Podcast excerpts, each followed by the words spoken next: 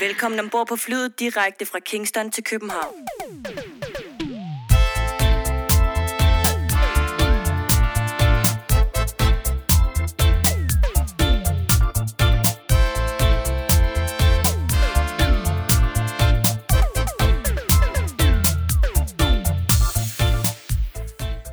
Du har tunet dig ind på podcasten Fra Kingston til København. Historien om reggae i Danmark. Podcasten, som går bag de personer, som har været med til og en del af at forme reggae i Danmark fra midten af 1970'erne og frem til i dag. Vores mission er at give ordet til mennesker, som har gode historier at fortælle, og på den måde skabe et bredt historisk billede af reggaeens udvikling i Danmark. I denne podcast kommer vi til at tale med musikere, sangere, DJ's, selectors, skribenter og journalister, som er og har været en del af dansk reggae-historie. Vi er Jørgen Husum og Lars Larsen. Velkommen til.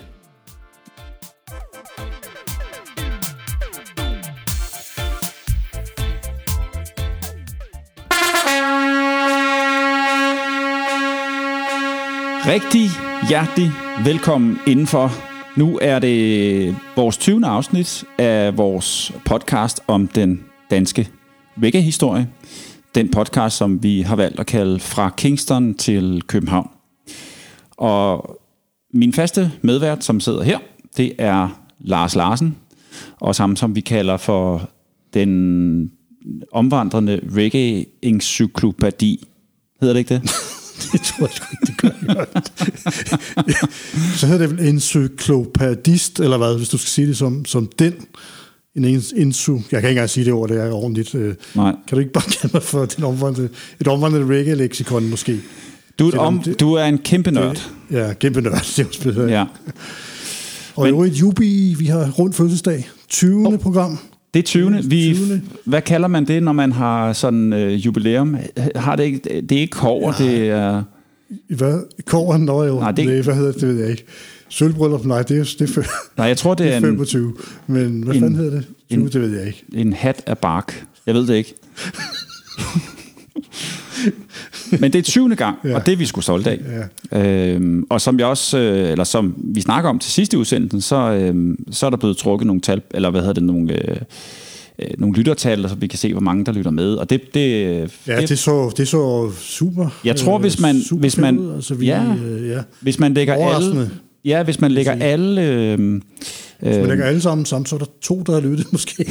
Nej, Nej vi, jeg tror, vi er oppe på et par tusind eller sådan noget. Ikke, der, Nej, ikke et par tusind. Tusind, jeg tror jeg. Okay, tusind. Men det er sgu også meget det er godt. fedt, ja. Altså, ja, ja. det er fint. Ja. Så bliv endelig ved med at lytte. Og så i, i, i den her sammenhæng, så skal der altså lyde et, øh, en, en kæmpe, kæmpe stor tak til vores færøske reggae-publikum, som jo også lytter med, ved jeg. Jamen, det er rigtigt. Vi har jo nogle færinger, der lytter med her jo. Ja, og, og, og, og det kunne jo være, at vi på et tidspunkt skulle tage til Færøerne og, og lave et afsnit derop om, om altså, nu er Færøerne en del af, den, af det danske rigsfællesskab, så man kunne jo, det vil jo høre ind under vores paraply. Øh, men så vil jeg bare sige, at jeg har hørt, at man skal tage til Færøerne i, i februar måned, fordi der regner det kun i 8. Hvad? De februar, der regner, der regner kun i 28 dage. Der regner det kun okay. i 28 dage. Hvad så, hvad så de år, hvor det er skudår? Hvad så, det ved jeg ikke. Så 29 dage? Eller ja, det tror okay. jeg. I dagens afsnit i hvert fald, der er det en kæmpe, kæmpe stor fornøjelse at, øhm, at, at præsentere Hyde Park, som er vores gæst. Og det er jo en person, som, har, som jeg har kendt i rigtig, rigtig mange år. Og kendt ham inden fra båden fra Christiania og fra Christiania Radio og alle mulige andre ting. Og det blev endnu et rigtig langt afsnit. Heldigvis, fordi øh, der var sgu mange der gode ting, som øh, Hyde Park han, han øh, har både har oplevet og gerne vil fortælle, og, øh, og har holdninger til. Så det, det øh, glæder jeg mig sgu til at, øh, at sende ud. Øh, du har også kendt Hyde Park i mange år, Lars? Det har jeg, ja. Jeg har med købt mange fede plader af Hyde Park i hans butik. Jeg vidste, jeg vidste faktisk ikke, at øh, mange af RMI's plader, de øh, blev købt af Hyde Park, som han så solgte videre. Altså, der er RMI lukket i 92. Ja, ja, 92 eller 93. Ja. Der, der købte Hyde Park nogle af vores plader, det kunne jeg heller ikke huske, men og solgte dem videre i sin øh, båd på Christiania. Ja, så, så der har vi en connection der mm. fra, fra, fra mange, mange år tilbage. Ikke? Og, ja. ja. Så, øh, og Hyde Park har lovet, at han ikke er færdig. Han øh, tager en lille pause, men han kommer stærkt tilbage, så det glæder vi os til. Vi glæder, jeg glæder mig specielt til at komme ud og høre et uh, Hyde Park uh, Selecte. Uh, jeg synes, han er en af de bedste selectors i Danmark, så det er bare at komme i gang igen, Hyde Park. Det er fedt. Men herfra skal der lyde en rigtig, rigtig god fornøjelse. Da jeg var en ung knægt og havde taget en af mine mange ture fra Vallensbæk ind til byen, så endte jeg ofte med at stå foran en båd på Christiania. Og med en blanding af æresfrygt og spænding stod jeg og studerede alle de ting, som båden tilbød. Der var alt fra jointpapir og rygerbonger i alle mulige former, reggae-plader, yard-kassettebånd, flyers, der reklamerede om kommende reggae-koncerter, der var reggae-flag, huer osv. Bag disken stod en mand og spillede musik. Hvis jeg følte mig ekstra modig, så spurgte jeg ham, om han havde nogle nye Roots-udgivelser, helst med Culture, Burning Spear, Aswad og den dur. Manden bag disken var altid hjælpsom, og selvom pengene var små, så havde jeg altid lyst til at købe noget i boden for at støtte. Og selvom jeg egentlig ikke havde brug for en lighter eller rullepapir. Senere fandt jeg ud af, at manden i boden hed Hyde Park – og også havde et radioprogram på Christiania Radio, der hed The Dread Reggae Radio Show, som kørte hver mandag fra klokken 10 til 14. Nogle år senere flyttede Hyde Park sin forretning ind på Istegade på hjørnet af Absalonsgade og Istegade. Og i de senere år har der været mere stille omkring manden fra boden og radioen.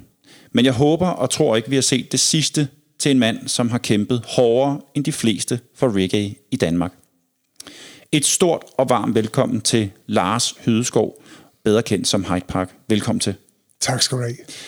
Vil du ikke starte med at præsentere dig selv? Jo, jeg vil lige starte med at sige, øh, fantastisk initiativ, I har taget her. Det synes jeg virkelig. Jeg har hørt øh, stort set alle det, I har lavet, og jeg synes, det er nogle rigtig fede programmer. Og jeg havde selv faktisk en tanke om at, at lave noget lignende på et tidspunkt, kom bort fra det, og jeg er rigtig glad for, at I kom først, for jeg synes, I gør det rigtig, rigtig godt. Tak, tusind tak. Med det sagt, så ja, jeg hedder Lars, bliver kaldt Hyde Park. Øh, jeg er fra 1968, det vil sige 53 år i dag. Øh, jeg har kæmpet for reggae-musik i 25 år i hvert fald. Øh, rimelig hardcore. Øh, hvordan jeg kom ind i det, skal jeg måske starte med at fortælle, at øh, jamen, altså, jeg er født i Jylland, i Ringkøbing. Som 11-årig, der flyttede min familie og mig til Allerød. Og der begyndte jeg at lave noget disco-diskotek med nogle klassekammerater. Øh, Last Night of DJ Saved My Life og alle de der, vi hørte dengang. Øh, så øh, kom jeg til at høre min fars jazzpladesamling og gik totalt amok i New Orleans-stilen i, i lang tid. Og så lige pludselig så opdagede jeg, øh, på det tidspunkt, der lavede jeg noget skuespil med Dr. Dante, som øh, har udviklet sig til, til alt muligt jo. Øh, men de startede med at lave nogle, øh, nogle sommerferie-ting i, i, i badmintonshal i Allerød. Der var jeg med i tre år. Øh, og øh, altså... Altså, der er du helt ung der, ikke? Det, er det mest, du stadigvæk går i skole der? Ja, der har jeg været en 14, 15 ja, og 16 ja, ja. måske. Ja. 15, 16, 17 år der. Og så er du med til at lave sådan noget øh, amatørskuespil? Eller? Ja, ja, ja, det var det, ikke? Ja, Med sådan nogle semi-professionelle ja, folk også, ikke? Der var en år. Ja. Øhm, jeg, altså, det er en ting, der virkelig går og undrer mig, og jeg har tænkt rigtig meget over rigtig mange gange, det er, jeg kom først til at kende Bob Marley der. Af en eller anden grund, så gik den første reggae-bølge i Danmark fuldstændig overhovedet på mig. Jeg tænker, jeg må have hørt Bob Marley i radioen. Øh, altså, jeg var fra den tid, hvor man sad med et kassettebåndoptager og optog numre, øh, og skulle bestemme sig inden for de første 5-10 sekunder, om man ville have det nummer, eller man skulle skynde sig tilbage og, og slette og, og sætte pauseknappen til. Og jeg kan ikke det eneste, jeg sådan kan sige, det er, at jeg havde på et tidspunkt, der havde jeg, øh, var glad for kraftværk, tysk kraftværk, og jeg havde en, øh, en barnepige, øh, som havde en engelsk mand, eller en gammel barnepige, da jeg var helt lille, som boede i Jylland, og da jeg var oppe besøge dem, der gik jeg igennem hans pladesamling, og der fandt jeg en plade med nogen, der hed UB40, Present Arms in Dub. Og det var, for mig, der var det, det var nogenlunde samme stil som kraftværk. Det var jo instrumental og med underlige lyde og sådan, du ved. Så der kom jeg et kassettebånd, hvor jeg havde kraftværk på den ene side, og Jubi Forte på den anden side. Og, og med tidens tand, der kunne jeg konstatere, at det var Jubi Forte-siden, der blev spolet tilbage, og hørt igen, og hørt igen, og hørt igen, og så en gang kraftværksiden. Og det kan jeg også høre på nogle af de der øh, mixbånd, jeg lavede for radioen, at der lå alligevel en eller anden bas øh, orientering i min smag allerede dengang, hvor jeg ikke kendte reggae. Men i hvert fald i Dr. Dante, der var der nogen, der, der spillede Bob Marley. Og det stod fuldstændig fødderne væk under mig. Altså, der er vi, hvad er vi i starten af 80'erne der, eller sådan der er vi, noget? jamen, 14-15 år der, Vi er 84, 85. Ja, ja, ja. Ja. Måske var det ja, ja. sidste år, øh, altså så 86. Det har været, det har været lige deromkring. Ja. Øhm, og som mange andre, vi har hørt i de her programmer, så skyndte jeg mig op på vores fantastiske musikbibliotek og lånte stort set alt, hvad jeg kunne finde. Altså startede selvfølgelig med Bob Marley, og så, øh, ja, derfra, og så tager den videre derfra. Og så er det bare alt, hvad der var noget med reggae på det ja, der musikbibliotek, ja, tog jeg med hjem og hørte. Ja. Øhm, og så på et eller andet tidspunkt, så, jeg ved ikke, hvordan det skete, men jeg skulle til en eller anden, jeg fik mødet mig ind, jeg tror, jeg er gået i 9. og 10. klasse der, men fik mødet mig ind til en eller anden privat gymnasiefest i Birkerød. Og så sidder jeg der og prøver øh, at og øh, tale med en pige der, og så siger hun, på et tidspunkt, så taler vi om musik, og så fortæller hun om, at ja, jeg godt lide reggae. Og så bliver hun bare sådan, hvad? Så skal du, så skal du møde Henrik fra min klasse. Og det var så Henrik Kærgaard, som øh, vi alle sammen, eller Lars kender. Jeg kender i hvert fald Henrik. Ham vi kalder for Hube også, ikke? Ja, ja præcis. Ja, ja. Øhm, han har rigtig meget reggae. Nå, okay. Så fik hun fat i ham, og så begyndte vi at snakke sammen. Han boede også i det område der? Han boede i Birkerød, ja. Ja, ja. Og det endte rent faktisk med, at ham og mig tog hjem til ham klokken 5 om morgenen, der, en søndag morgen, der, og sad på hans værelse. Jeg kan huske, at hans far kom ind og kiggede meget underligt. Vi sad og hørte musik. Men altså, da, da han præsenterede, fordi han, han kunne også godt lide reggae, og havde jo svært ved at finde andre, som kunne lide reggae også. Så da jeg kom og sagde, at jeg godt kunne lide reggae, der var det jo, wow, det var jo en, en, en stor ting. Øhm, og han introducerede mig øh, blandt andet til Studio One, som jo er min største kærlighed i dag. Altså, det, hvis jeg får lov til at, at vælge et studie at tage med mig, så bliver det Studio One. Det er der ingen tvivl om. Øhm, og han introducerede mig også til nogle vilde ting. Nu lavede jeg allerede sådan noget disco, diskotek. Og allerede dengang, der, der havde jeg lidt mere at komme jingler ind, øh, når jeg spillede. Øh, det gjorde der var ikke så mange andre, der gjorde. Øhm, men så var det, at han spillede et nummer, jeg kan ikke lige huske præcis, hvad for en, men det kan udmærket være for den her plade, der hedder DJ Explosion.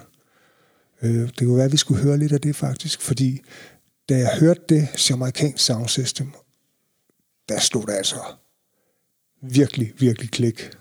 Det må jeg sige. Det kunne godt være, at jeg allerede var bitter reggae, men det der, det var altså godt nok bomben for mig. Er det den der øh, liveplade med, med forskellige DJ's og... Ja, det var, og, det var en... Det var, han spillede, og det, det var også King Sturgave havde han også, ja, og, ja. og Stereograph. Og, ja, der kom helt det, de der i starten af 80'erne der, ikke? Hvor jeg tror, den der DJ Explosion var måske den første af dem der, der kom. Er det den, hvor Ika Mouse er på, ja, og Sister Nancy? Ja, og, præcis, ja, præcis. Hvor, de, øh, hvor, hvor det første gang, man optager sådan en, en en live uh, dance session der i Kingston der, ikke? Jo. Uh, og, og udgive det på plade, ja. Jo, jeg ved ikke, om det var den første, hvor de gjorde det, men det var i hvert fald en af, ja, ja, en af de ja, første ja, der. Der var, ja. øh, der var der er en del af de der, der er nogle stykker der. Øhm, men øh, det synes jeg faktisk måske lige, vi skulle høre. Den der hedder Herbman og Trafficking, for lige et eksempel på, hvordan jeg virkelig startede. Jamen, det synes jeg, vi skal gøre. Den, øh, den ligger klar her. Lad os høre den. Det er Herbman Trafficking. That was a man called Ecomouse Live, and that ain't no jive. Well, you come to make this special request to all those that smoke Sensimania, whether it be Rizla or Chalwa. Special request to a man called Tyrone Mange, that ain't strange. Just give him my musical range. So let's give thanks and praise The musical is sound to forward on the double, so no need to go around seeking trouble, because you just might get it on the double. And NM606 on the sand and gravel, that will give the go to trouble. Music to let the bubble to the knees and wobble. The music is out to forward down below, but not to seek any trouble. The thing called the urban trafficking. Take in this gossip. This a urban trafficking. Cause this a urban, this a urban trafficking. Bimmer, to herb, this a urban trafficking. Cause this a herb, this a urban trafficking. Ganja plane it a take off Sunday morning. The cultivators were waiting. On. So make me tell you this a urban, this a urban trafficking. Bimmer, so herb, this a urban trafficking. Ganja plane a take off Sunday morning. The cultivators were waiting. Cause watch a man, some a use heroin and some a snack up cocaine. But all I want for Christmas is two ganja plane. As one take off, the other one land. We load the crocus bag of ganja one by one. Then tell me that it value a quarter million. Innocent and Bay, police look the other way. Because me are the boss and me rip them a mass. Cha herb, this a man trafficking. Bimmer, cha herb, this a herb man trafficking. Ganja plane a take off Sunday morning. The counterfeiters were waiting. Go watch a man. Some a sell it for money, some a swap it for gun. The plane make a circle before we come down. But in a China, them use the raw opium. And man, if you take that, it a go sell them for your gum. So herb, this a herb man a trafficking. Bim, say herb, this a herb man trafficking. Ganja plane and go on Sunday morning. The counterfeiters were waiting. Come with me, say. Till the back, but some is awake and down me. When things and time was getting slow. Strictly ganja make the money flow. Come me say ganja from Jamaica control the nation. Pay out a yonder. Cause you no know me as no rum drinker. You uncle know me as a ganja cultivator. The first thing me do, me get the cali weed seed. Me plant it and me cure it and me call it ganja. And when it's excellent, I call it sensimania. You burn it in a wrist and lick it in a chalwa. To herb, this ya herb man trafficking. Bim, to herb, this herb man trafficking. Cause some use heroin and some snack up cocaine. But all I want for Christmas that a two ganja plane. Me sell it now the sun and then me sell it now the rain. Come when me get the money, me go buy a gold chain. Me eat caviar and me drink champagne. I want you know the same blood run through with vein. In case you never know, John Welton Irie is the name. John man to make me tell you MC is the game. To herb this herb man trafficking. Bim. To herb this herb man trafficking. Ganja plane and gold on Sunday morning. The counterfeiters were waiting. But watch your man. Me watch a discussion on television. Watch a discussion on television. Cause two doctor at about ganja. So one doctor say it can cure cancer. The other doctor said you must act wisely. Don't smoke ganja when you're hungry. Her var det Welton Irie. Øh, hvad var det nummer, hed Ganja? Øh, Herbman. Herbman Trafficking. Trafficking, Det var sådan, ja. det var, ja. Fra den der LP, der hed øh, DJ Explosion. Ja, virkelig en fed plade, ja. og, og for mig der er det jo koncentrerede vibes, det der. Det er jo simpelthen så vildt. Øh, altså, også fordi, at som sagt, så var jeg jo allerede lidt disco-DJ og med jingler og sådan noget, men det her med at, at flashe eller mixe og skrue op og ned på, på volumen, og den her DJ, så kører, det stod helt klik for mig, fuldstændig. Altså, øh, og tingene gik ret hurtigt efter det. Øh, så Hva? hele mit liv faktisk kun med reggae. Jeg opgav at surfe og gjorde alle mulige andre ting, som jeg ellers havde gjort. Øh, det droppede jeg fuldstændig. Du kom fra at være en almindelig disco-DJ, kan man sige. Og så åbnede det her reggae-univers sig, hvor man jo DJ'er på en helt anden måde, hvor DJ'en er meget mere aktiv, står og mixer med og sådan nogle ting. Hvordan, øh, hvor- hvordan opdagede du hele den verden? Jamen det gjorde jeg som sagt ved at det, det her nummer, blandt andet, som Henrik Kærgaard han, øh, introducerede mig for, altså som amerikansk sound system. Øh, og det var der, jeg ligesom fik. Altså jeg vil så også sige, jeg havde jo lige også øh, var i, i gang med min fars New Orleans pladesamling der, og jeg synes ligesom, at, at det som reggae gjorde for mig, det var ligesom at kombinere den der disco, moderne dansemusik, øh, med de der vibes, der er i gamle New Orleans. Øh, det blev ligesom sat sammen i det her reggae-musik. Plus der var den her vilde bas, som, og en helt anden måde at se musik på. Øh, øh, og så var der også det her sprog, øh, som var helt fantastisk, og der var budskabet i, i musikken også. Som, det, var alle, det var hele pakken, der simpelthen slog benene væk under mig. Øh, de her plader, der kommer der, øh, de der, der er som sagt en del, der, jeg tror, der er udkommet en 7-8-9 stykker af de der live sessions der i start 80'erne. Det var dem, øh, indtil de udkom på, på vinyl der, havde man jo kun kunne høre den på de der såkaldte yard tapes, altså hvor man har sat en kassettebåndoptager i, i, i, øh, i kassettebåndoptageren og optaget hele den der session, de kørte der. Ikke? Men det var første gang, man, man begyndte at udgive dem på, på vinyl der. Ja. I den, i den periode ja, der. helt sikkert. Så det var og der er jo så nu, nu dukker der jo tusindvis af de der gamle yard-tapes Ja, ja, ja. op på nettet, man kan høre øh, Ja, ja, fra, fra alle mulige sounds fra Ja, de tider ja, der. Det er jo fuldstændig vildt, faktisk.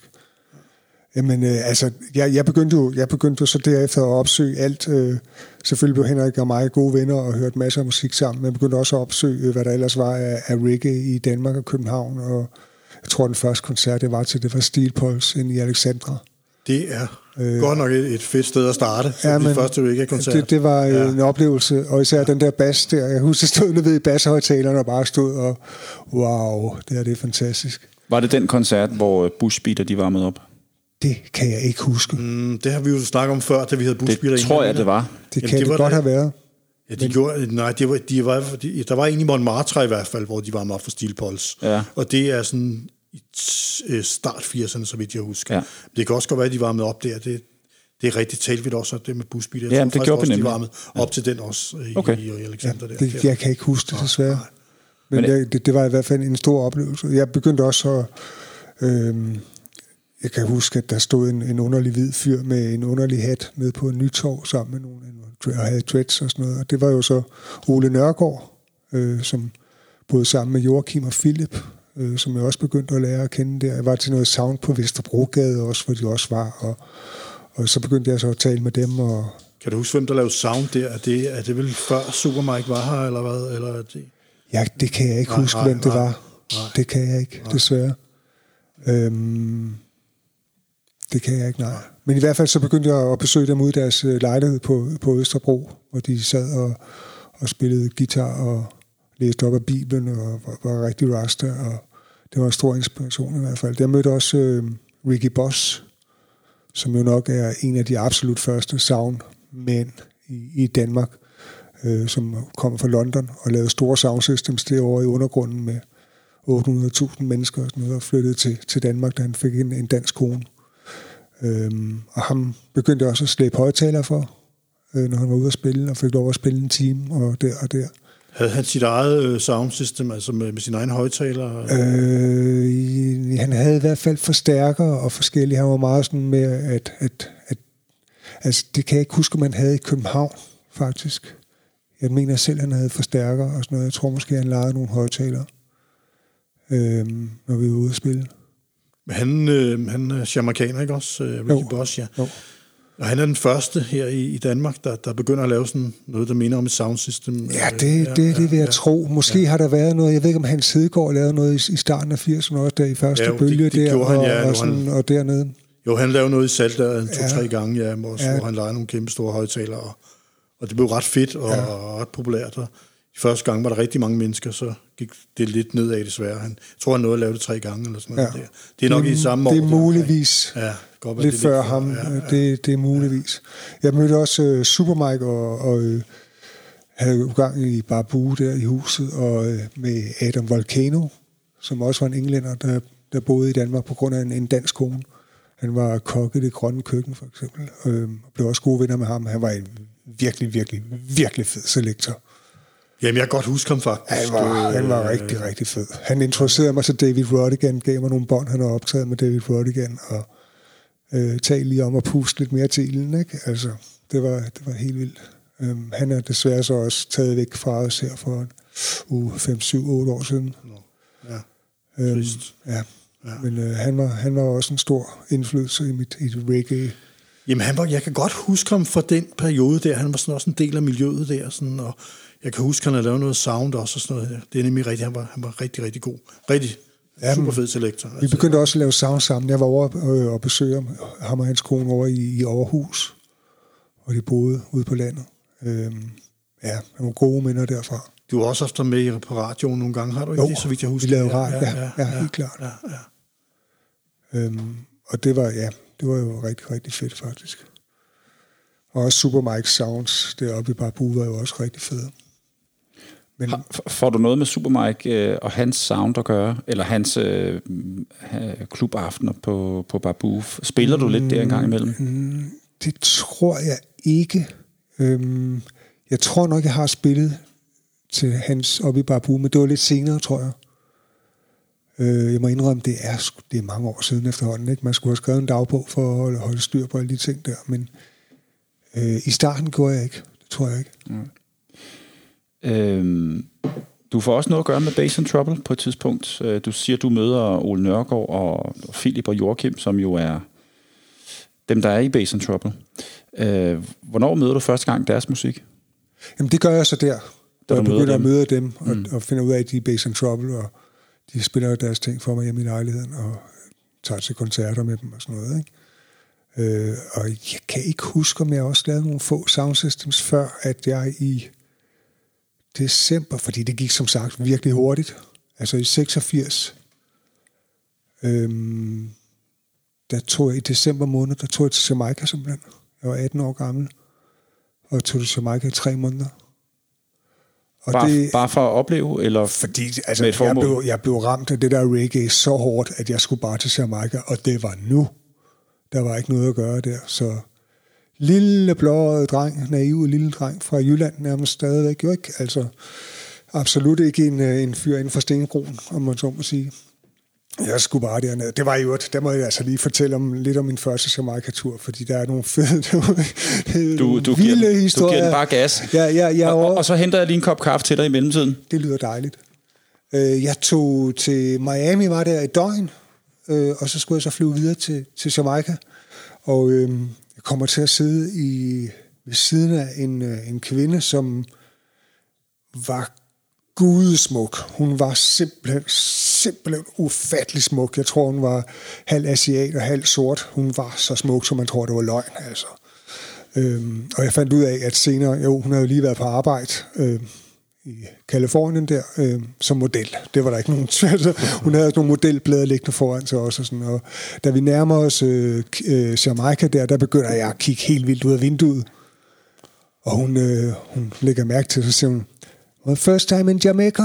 Og siger, ja, det er første gang på Jamaica. Nå, okay, og det det. Og, nå, og så begynder hun at spørge ind, sådan, nå, hvor skal jeg bo? Og sådan, øh, jamen, jeg havde en eller anden dansk bog tror jeg, der var en dansk bog, i hvert fald en bog om Jamaica. Øh, jeg kan desværre ikke huske, hvad der var for en bog, men der var blevet der øh, nævnt et, et, et guesthouse øh, i Kingston. Og det var sådan set navnet på det, og det var det eneste, jeg sådan vidste. Jeg havde ikke bestilt tid, eller booket rum, eller noget, men jeg, det var det, jeg havde regnet med at tage ind til dem. Ikke? Og så sagde jeg sådan, om jeg tænkte mig at tage der. Nå, okay, og sådan. Øh, Nå, hvordan vil du det? Nå, jeg, det ved jeg ikke, jeg tager en bus eller et eller andet. Og, sådan, ikke? og så sagde hun sådan, øh, du kommer lige med mig. Og jeg tænkte sådan lidt, wow, det starter godt der. øhm, og det viste sig så, at øh, hun blev hentet af sin kæreste, som var politimand. Øhm, men det var simpelthen fordi, at hun så den her lille 18-årige dreng første gang på Jamaica, øh, Kingston Lufthavn, og ikke nogen planer for at blive hentet eller noget. Og det var, det var helt tydeligt, at det blev hun nødt til at reagere på, og ligesom tage mig sikkert ud af den lufthavn. Øh, og da vi kører i bilen der, og sidder bagpå, da jeg prøver, jeg forstår ikke et ord. Jeg havde jo allerede på de der soundplader sådan, begyndt at forstå lidt amerikansk. Ikke?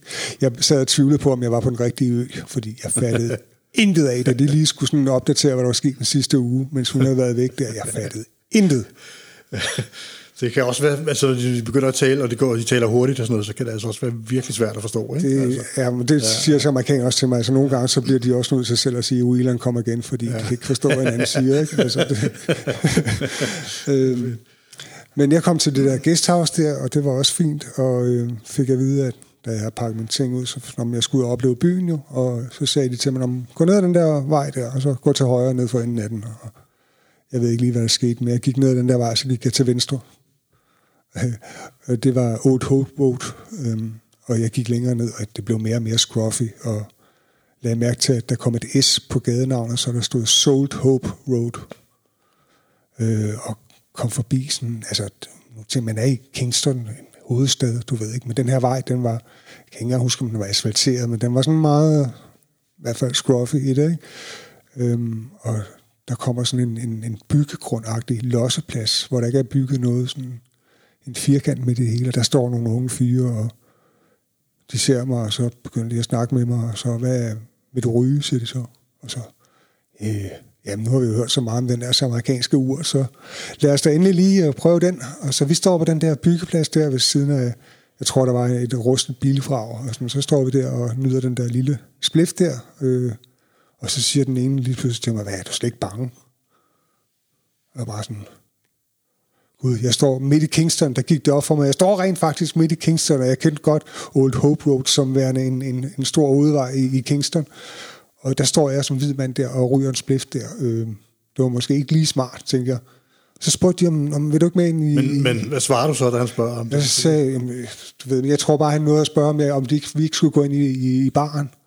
Der lå sådan en, en, en bar lige ved siden af, eller, øh, det var også bare et skur med pligtplader på, ikke? Øh, og der var en, en lille bar, og der stod en, en, en ung pige bag baren der, og de havde en jukebox den. Og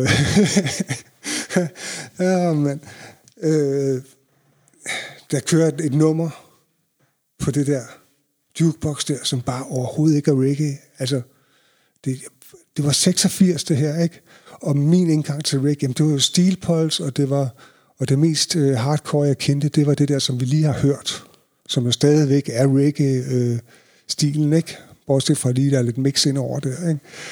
Øh, men det der, det var godt nok noget underlig musik, der kørte. Jeg kunne godt høre, at, at, at den, der var toastet på, var, var jamaikaner, så det var, det var amerikansk, så var der ikke nogen tvivl om, men det var absolut ikke. Jeg sad bare og tænkte, oh my god, hvad sker der her? Nu er jeg lige kommet herned for at høre det her reggae, og så mit held, så har de lavet musikken om. til hvad er det her for noget? Og, øh, ja, og den der amerikanske ur, den begynder at virke mere og mere, ikke? Øh, jeg synes, at, uh, jeg synes godt nok. Øhm, og det her nummer, det, det stopper så, og så spørger de, om ikke vil, vil vælge et nummer. Og så, jo, det vil jeg gerne. Og så går jeg over og kigger på den der jukebox, og jeg synes ikke lige, der er noget, jeg kender. Men så er der et navn, jeg genkender der.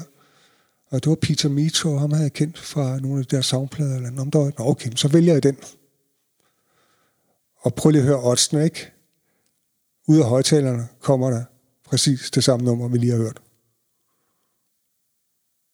Bang, bang, bang, bang, bang. Ja. Og de siger, åh, du kan virkelig godt lide det der nummer der, og jeg bliver sådan nødt til at lyve. ja, det er virkelig fedt, og jeg sidder og tænker, oh my god, hvad, hvad har jeg, hvad er det for noget? Det kunne faktisk godt være, at vi lige skulle høre lidt af det, bare lidt af det. det Vil du ikke lige prøve at introducere det? Jo, Peter Metro, No Put It There, stort hit på Jamaica, nummer et hit, 1986. No Put It There med Peter Metro. Det kommer her. Værsgo.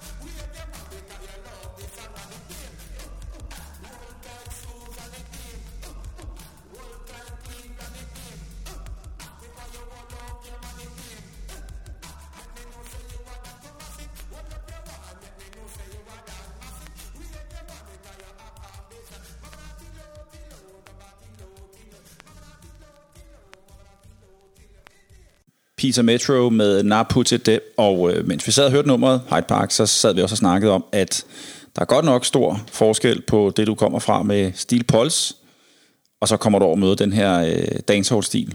Ja, altså der var jo stadigvæk, havde, kendte du godt lidt til digital, altså Sling Ting kendte, man jo allerede, kendte jeg jo allerede på det tidspunkt, men, men den der dang, dang, dang, dang, dang, dang, dang, dang, dang, dang, det var altså første gang i det der lille værtshus, eller bar, at jeg hørte den, og øh, blev rimelig skuffet, som sagt.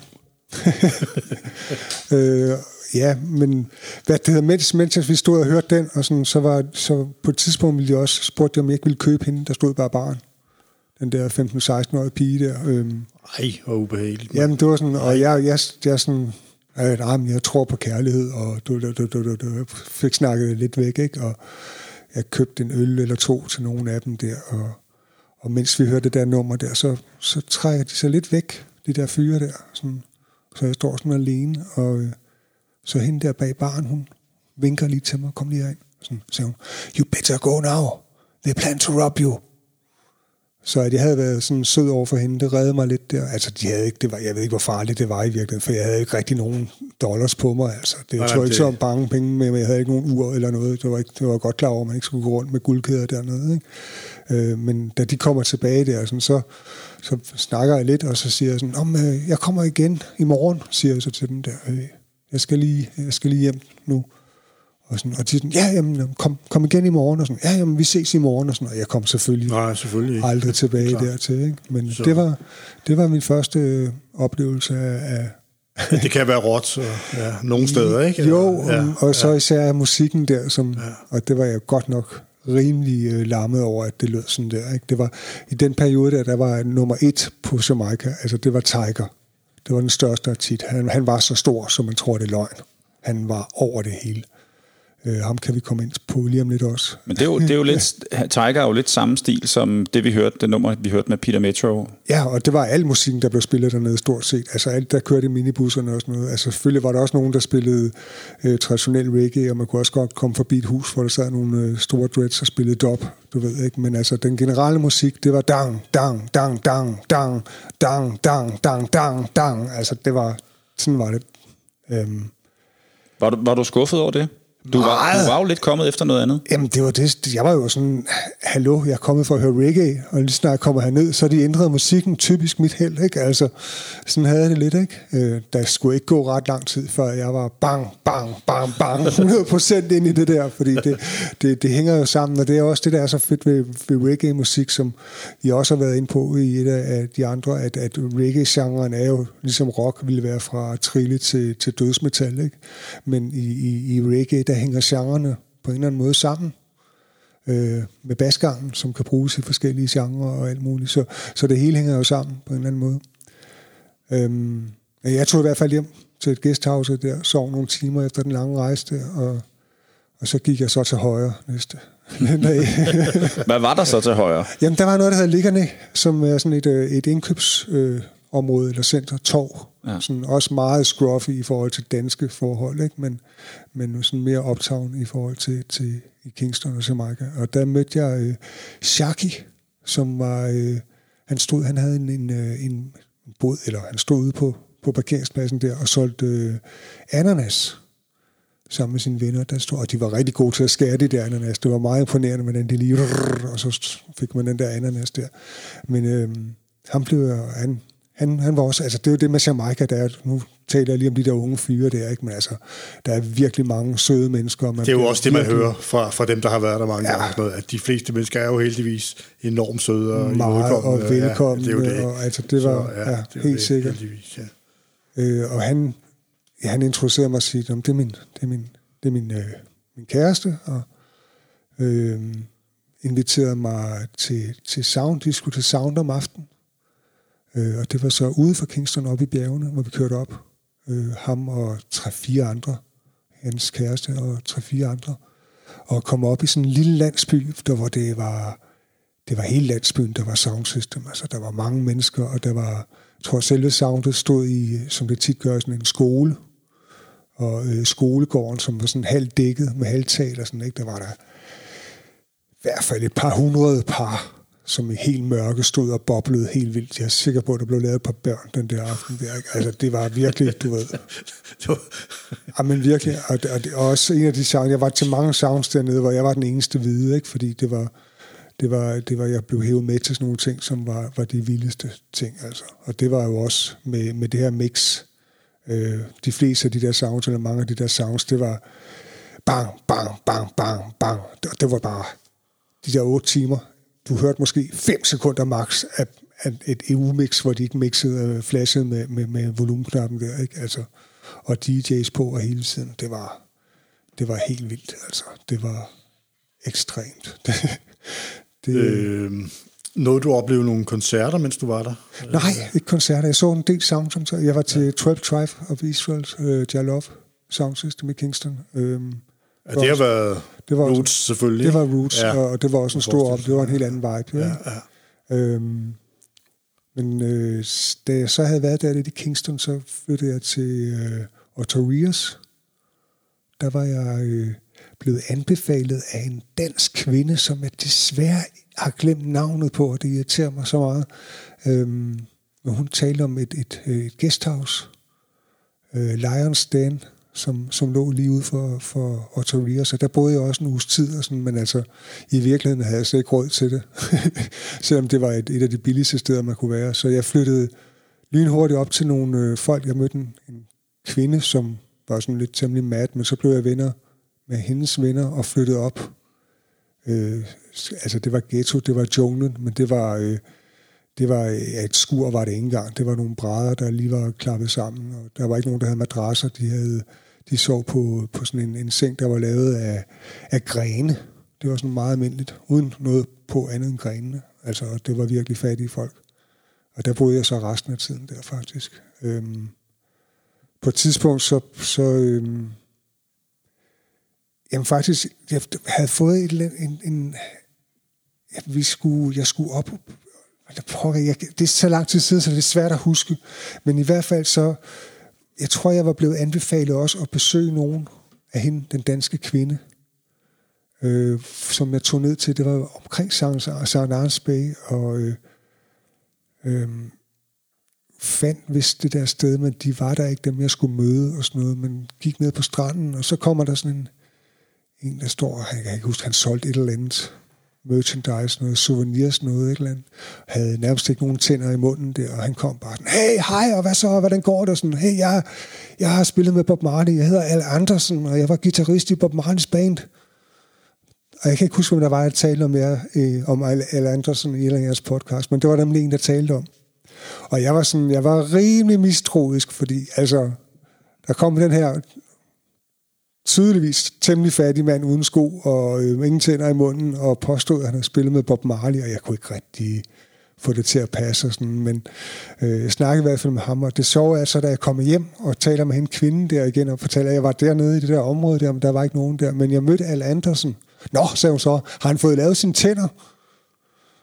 Og jeg var bare sådan, øh, nej, der var jeg godt klar over, at det var det var, var rent faktisk guitaristen for Bob Marley's band, jeg havde mødt nede på en strand øh, uden en krone øh, og solgt øh, et eller andet souvenirs til turisterne.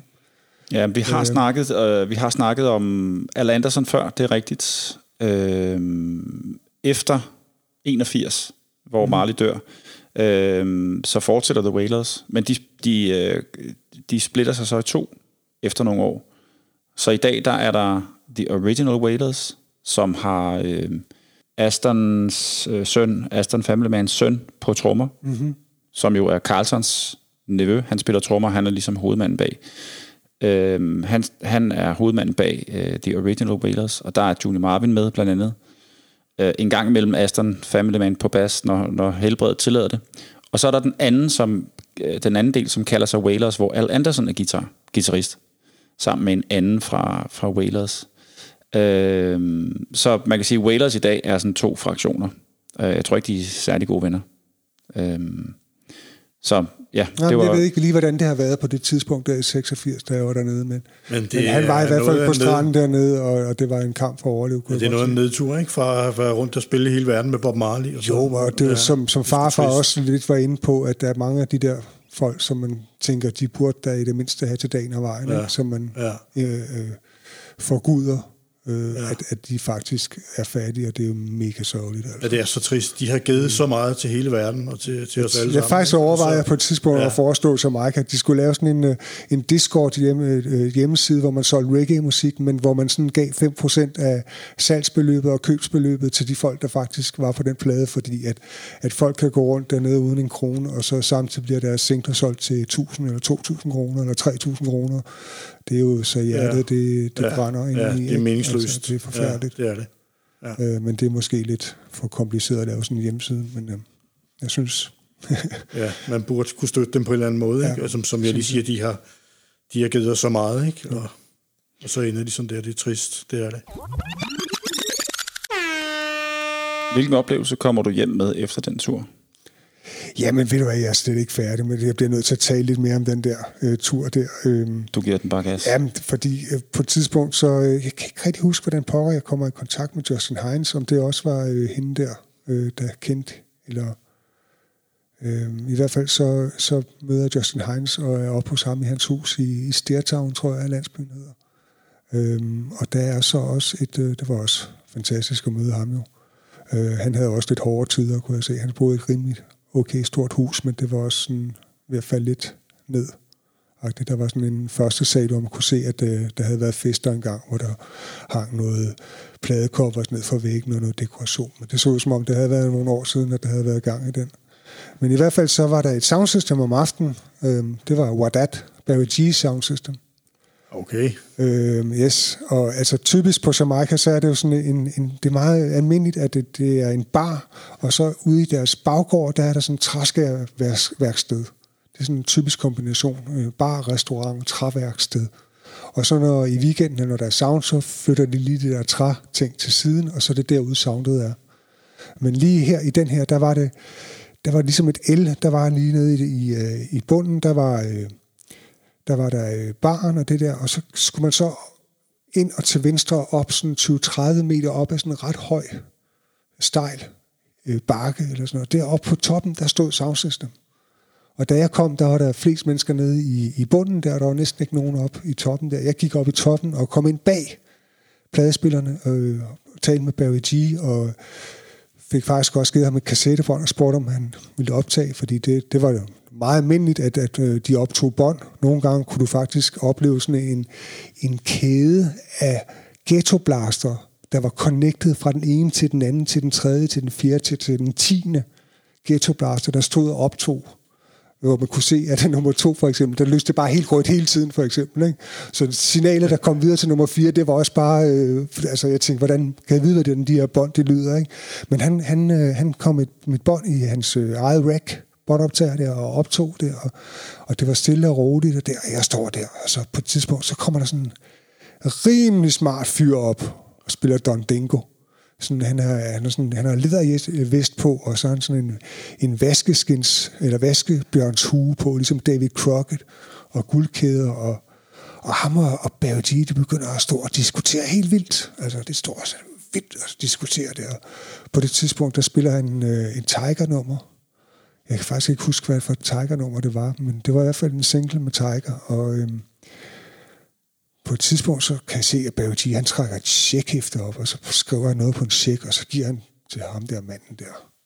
Jeg tænker, nå, er det en lokal gangster, der skal beskylde? Hvad sker der her? Jeg kunne ikke helt forstå, hvad der var, der skete der. Nå.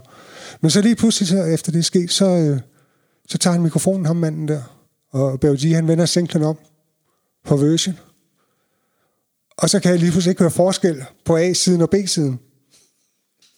Så ham der, den smarte, det var Tiger. altså nummer et på øen på det tidspunkt. Og jeg ved ikke, altså kender jeg ikke det, at, at man oplever noget, som man, det, det, man ikke tror selv på det, og, og så når man skal fortælle det igen senere, mange år efter, så tvivler man næsten selv på, om det er rigtigt. Og der må jeg altså lige pointere, at det er rigtigt det her. altså der gik 30 sekunder fra hans, han kommer mikrofonen, så stod alle foran det der så alle løb bare op foran. Altså, det gik lynhurtigt. Så der var bare sådan en mur af mennesker, der stod og råbte og skreg. Og jeg svæver, og det er det, som jeg næsten ikke tror på i dag. Men de skreg så højt, at på et eller andet tidspunkt, så, så klikkede musikken væk. Altså, det var som om, at, at, at man var i et lufttomt område, eller sådan. Det var sådan, som, man kunne ikke høre noget som helst. Og jeg kunne se Tiger, jeg kunne heller ikke høre. Han stod og han stod, han har en meget, øh, øh, han er meget øh, fysisk, når han, stod, han optræder, eller var det dengang, før han kørte galt på motorcykel jo.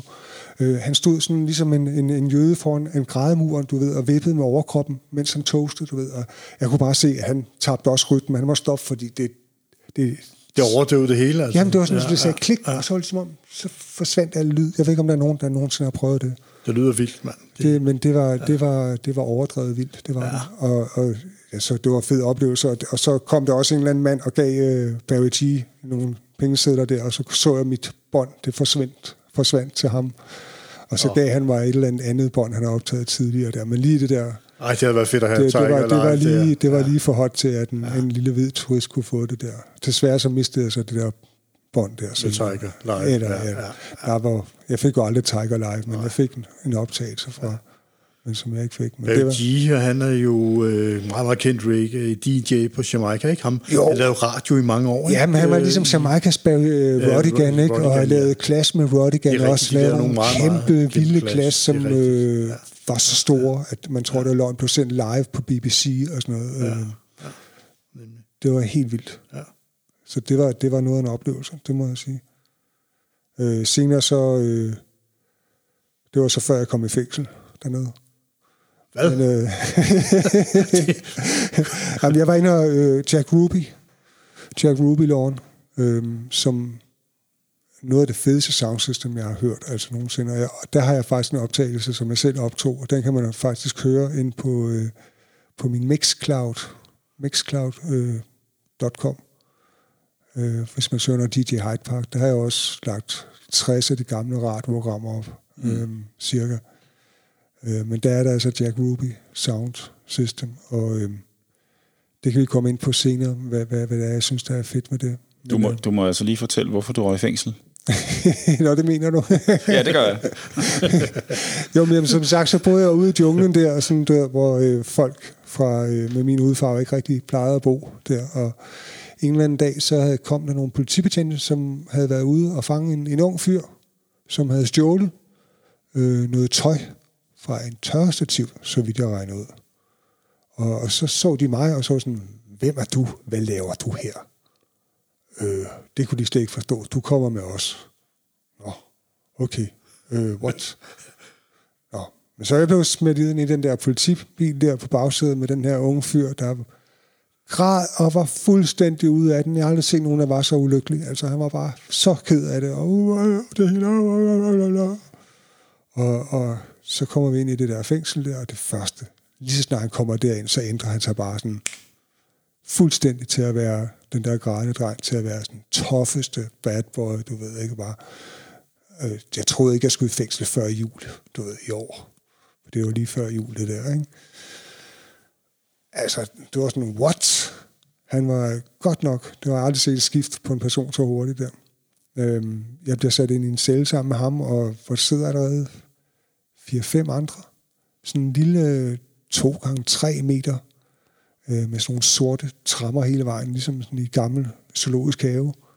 Øh, cement, og der var sådan en, en seng af cement, eller en hylde, som var sådan en seng bag på bag, bagvæggen. Ikke? Hvor de Men sådan- var du, var du blevet anklaget for noget? Nej, de kunne bare ikke forstå, hvad pokker jeg lavede der, og det, der må der være en eller anden flygtning eller et eller andet. Altså, der, der må der være, de kunne slet ikke forstå, at jeg skulle være deroppe. Jamen, så giver det også god mening at smide dig i fængsel. Ja, ja, nå, men det, de skulle lige tjekke, hvem jeg var, du ved. Øh, du ved, jeg var der faktisk, jeg var der 5-6 timer, for der kom en pige fra området der, og kom ned og talte med dem og forklarede, at jeg ikke var nogen eller andet, og så blev jeg lagt ud, ikke? Men altså, da jeg lige kom ind i, øh, i cellen der, så går jeg ind med sko på, og så råber de alle sammen op. Hvad? Og skal jeg godt se deres sko? De står sådan lige ude foran øh, cellen der, og, sådan, og da jeg tager skoene af, og så ligger de sig alle sammen ned på alle fire, og, og, og simpelthen renser gulvet for de mindste, mindste, mindste, mindste. Og jeg sådan, hvad, hvorfor? De, og så siger de bare, cockroaches. Ah, Og det viser sig altså, hvis det der gulv ikke det var fuldstændig klinisk rent, så ville der bare være mega mange kakelakker ja. på det gulv, de skulle ligge og sove på om natten der, for der var kun plads til en eller to på den der seng der, ikke? Og vi var jo de der fem-seks stykker i den der celle, ikke?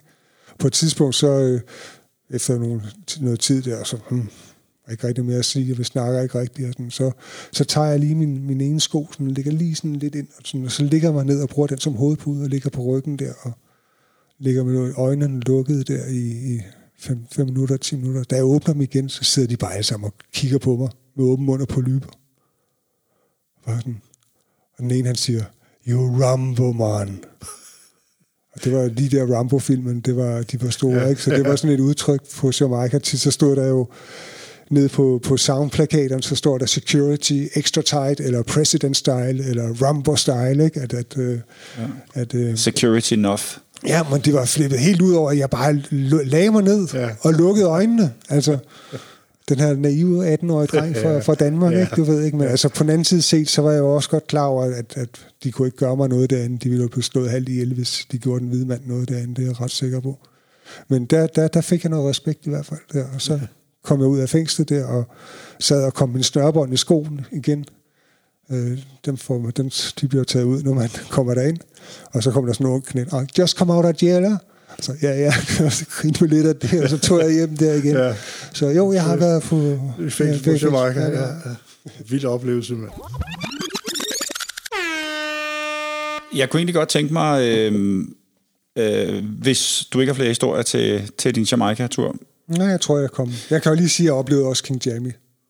Dernede. Jeg var nede, vi skulle ned i St. Ansby for at besøge Burning Spear og møde hans kone, men han var på turné i USA, tror jeg, og gik ned på en af de der barer der, og lige pludselig kommer der sådan en gammel Benford lastbil fra 50'erne der, med rød, gul, grøn, med højtaler stakket op og dreads over det hele, og, sådan, og så viser det sig, at det er King Jammy, der skal spille det. Det var vildt. Mm. Det var vildt. Man kan selv gå ind på YouTube og skrive Jamaica Sound System 1986. Der ligger noget King Jammy lige for den periode, nogle uger efter, og, sådan noget, og så kan man se, hvordan det var den dag. Og det er lidt sjovt, fordi nu taler vi lidt om, øh, hvor skuffet jeg var over den der dang, dang, dang, dang, dang. Men altså, nu er det jo, altså, det er jo en, en gylden periode, jeg var dernede de tre måneder, 86, mm. øh, digital, og øh, altså, det er jo for mig i hvert fald en stjerneperiode i, i amerikansk reggae, som jeg fik lov at opleve der. Var du der i den periode, hvor øh, Carlton Barrett han bliver skudt? Kan du huske det? Nej, det tror jeg ikke. Det er i hvert fald ikke noget, jeg hører Nej. dernede fra. For det, var, det var i 86. Det var i 86, ja. Jamen, jeg var der i december 86. Øh, november, december og januar 87. Okay. Ja. Og 87, øh, det er jo der, Peter Tosh han også øh, bliver skudt. Ja. Øh, du snakker lidt Jack Ruby du synes, det var noget af det fedeste, øh, du havde oplevet nogensinde på, på Sound. Du... Ja, men det var, det var øh, så dynamisk og så perfekt, og så øh, de der DJ's der, jeg var der sådan øh, mest øh, tidligt på aftenen. Det var nogle af de der, nogle af de der sound system, der, der tog mig lidt tidligt hjem. Det var dem, jeg var med. Det var sådan, om vi går lidt tidligt hjem, ikke? fordi det var åbenbart for, det var lidt for hardcore at skulle være der sådan klokken to om natten for, for mig, åbenbart.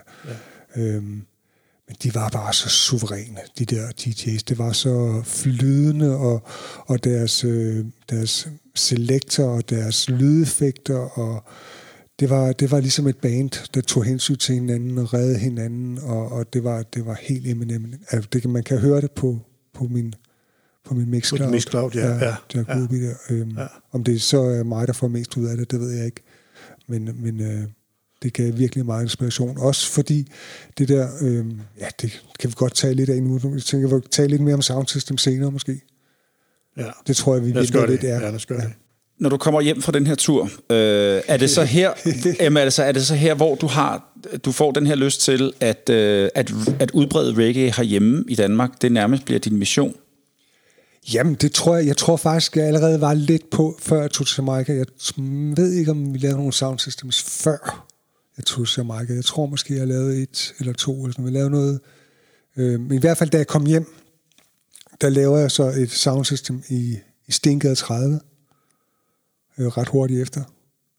Og det var også bare fantastisk sjovt, fordi der spiller jeg dang, dang, dang, dang, dang.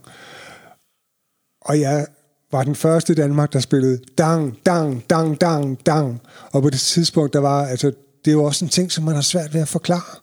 Det burde jeg virkelig bruge rigtig meget tid på at prøve at banke ind i hovedet på de unge mennesker.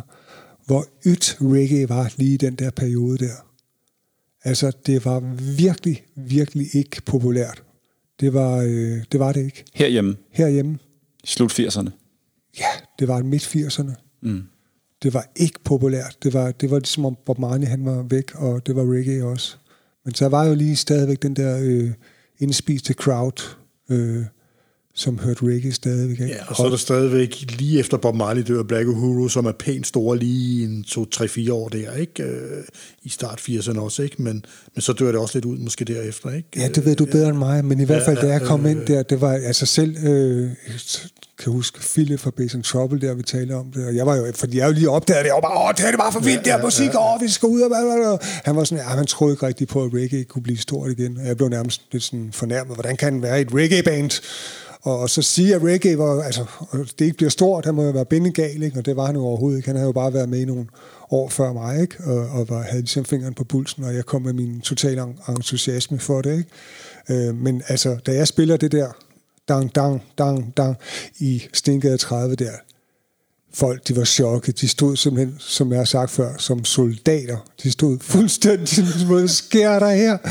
Altså, det var, øh, ja, der tog lige lidt tilvænding, før fandt, folk fandt, øh, fandt ud af, hvad det var for noget. Og der tror jeg, det var Tormod, der også talte om, øh, hvornår det der mix kom. Øh, hvor han mente, det var noget med 94 og sådan noget, men altså, der var jo allerede, som vi også kom ind på, allerede i 82, som det første vi hørte, der var de begyndt at flashe, mm. og, og, og nogle så et eller andet sted der, mellem der, der begyndte de også at komme det ind i, i studierne, så bandsene øh, mixede, spillede, mixede og, og sådan, ikke? Men der var, i starten var det jo mere den der dang, dang, dang, dang, dang, dang, dang, dang, dang, dang, som, som vi hørte i den der 82'er. Ja. Det, det der soundsystem, du laver der i Stinker 30, er det kun dig, der, der laver det der? Eller øh, arbejder du sammen med nogen der? Kan jeg kan ikke huske, altså Henrik og mig lavede nogle soundsystem ja. sammen. Ja, øh, Henrik Kjærsgaard. Ja, Henrik Kjærsgaard der. Kjærgaard, øh. Vi lavede nogle i øh, Christianshavns beboerhus, og jeg lavede også nogle med Adam Volcano der, og sådan, men jeg kan ikke lige huske specielt nej, det sound nej, der, hvordan nej. det var. Men det, det, det du laver, da du lige er kommet hjem fra Jamaica, ikke? Ja, det er jo, det, simpelthen. Ja, ja. Hvornår øh, starter du din båd på Christiania? Er det der omkring, eller er det først senere? Nej, det er først senere, for det er heller ikke min båd i virkeligheden. Det kan vi lige komme ind på. Altså, jeg, jeg, jeg øh, lavede noget, jeg kom ind i, øh, lavede nogle programmer i, øh, i P3 i verdensmusik, mm. og øh, allerede i, i 89, 88, 87, 88, øh, der lavede jeg også noget P3 7'eren med, med Mysli, som øh, bedre er kendt under navnet Joachim. Ja. Øh, som i virkeligheden er jo manden, der lavede en dansk bus nummer 8, eller en dansk øh, has Christiania rap øh, toast før mig, som de færreste kender, som aldrig blev udgivet. Altså før din bus nummer 8? Før bus nummer 8, ja. Har Joachim lavet en, en version, dansk. der også hedder... Den havde ikke bus nummer 8, men den handlede om at, øh, at ryge og Christiania og, okay. øh, på dansk. Han lavede også en, der hed Grøntorvet, hvor det handlede om, at de ikke købte frugt og grønt på Grøntorvet, fordi det var sprøjtet med sprøjtemidler og sådan noget. Den tror jeg aldrig, jeg har hørt. Ja, det har jeg heller aldrig hørt, den nej. nej.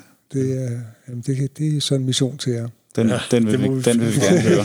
den vil vi gerne. øh, Øhm, jamen altså, jeg, det, jeg begynder at, at komme ud på Christiania der, og der er jo Christiania Radio.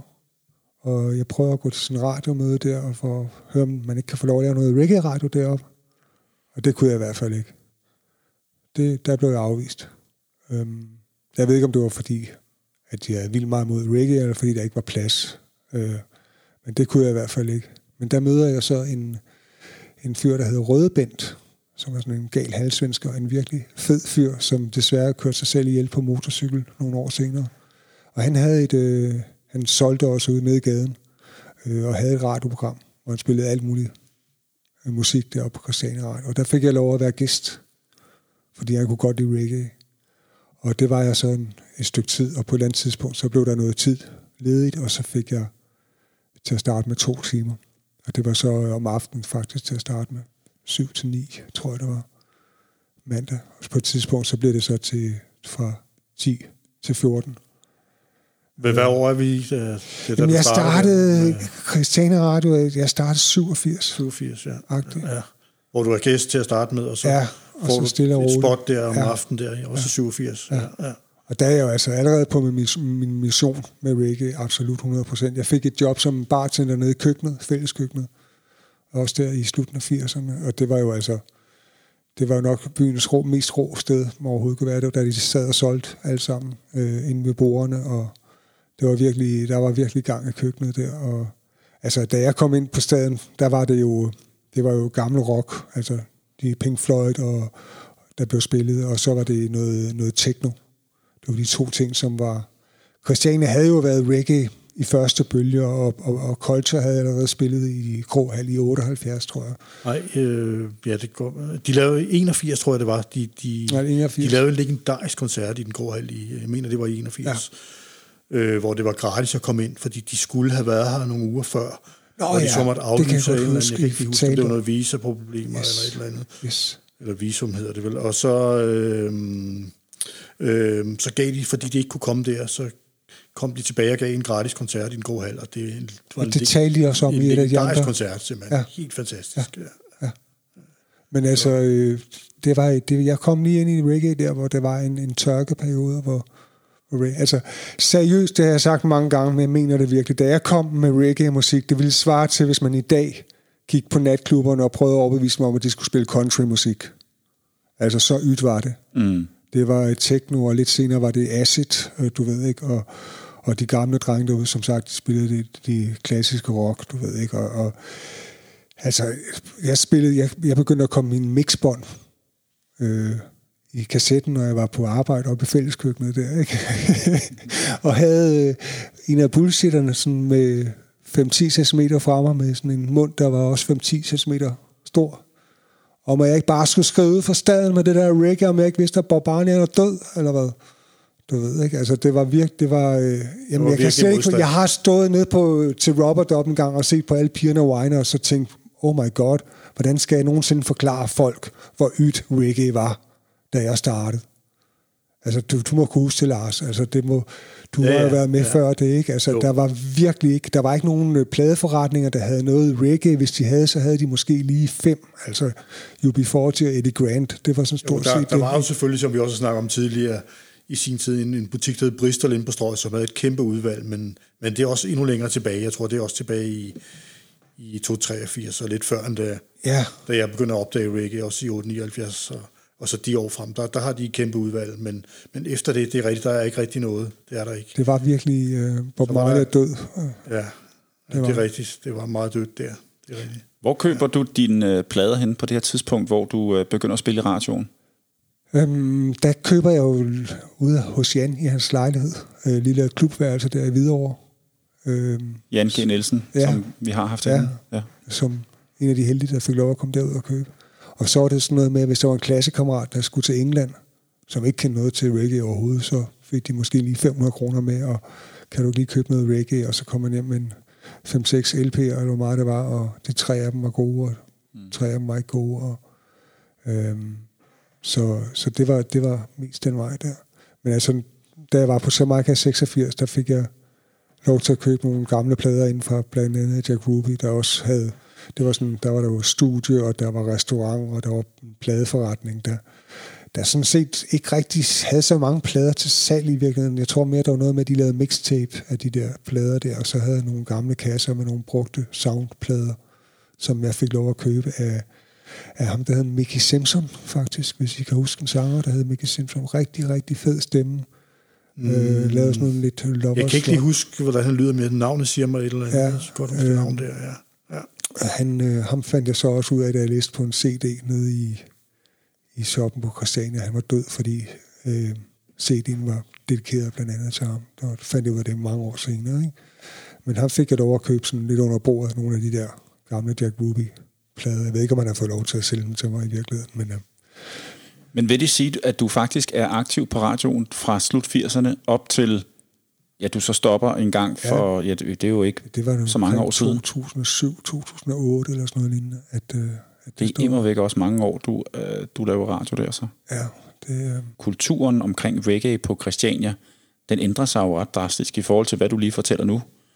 Øh, reggae blev en ret stor del.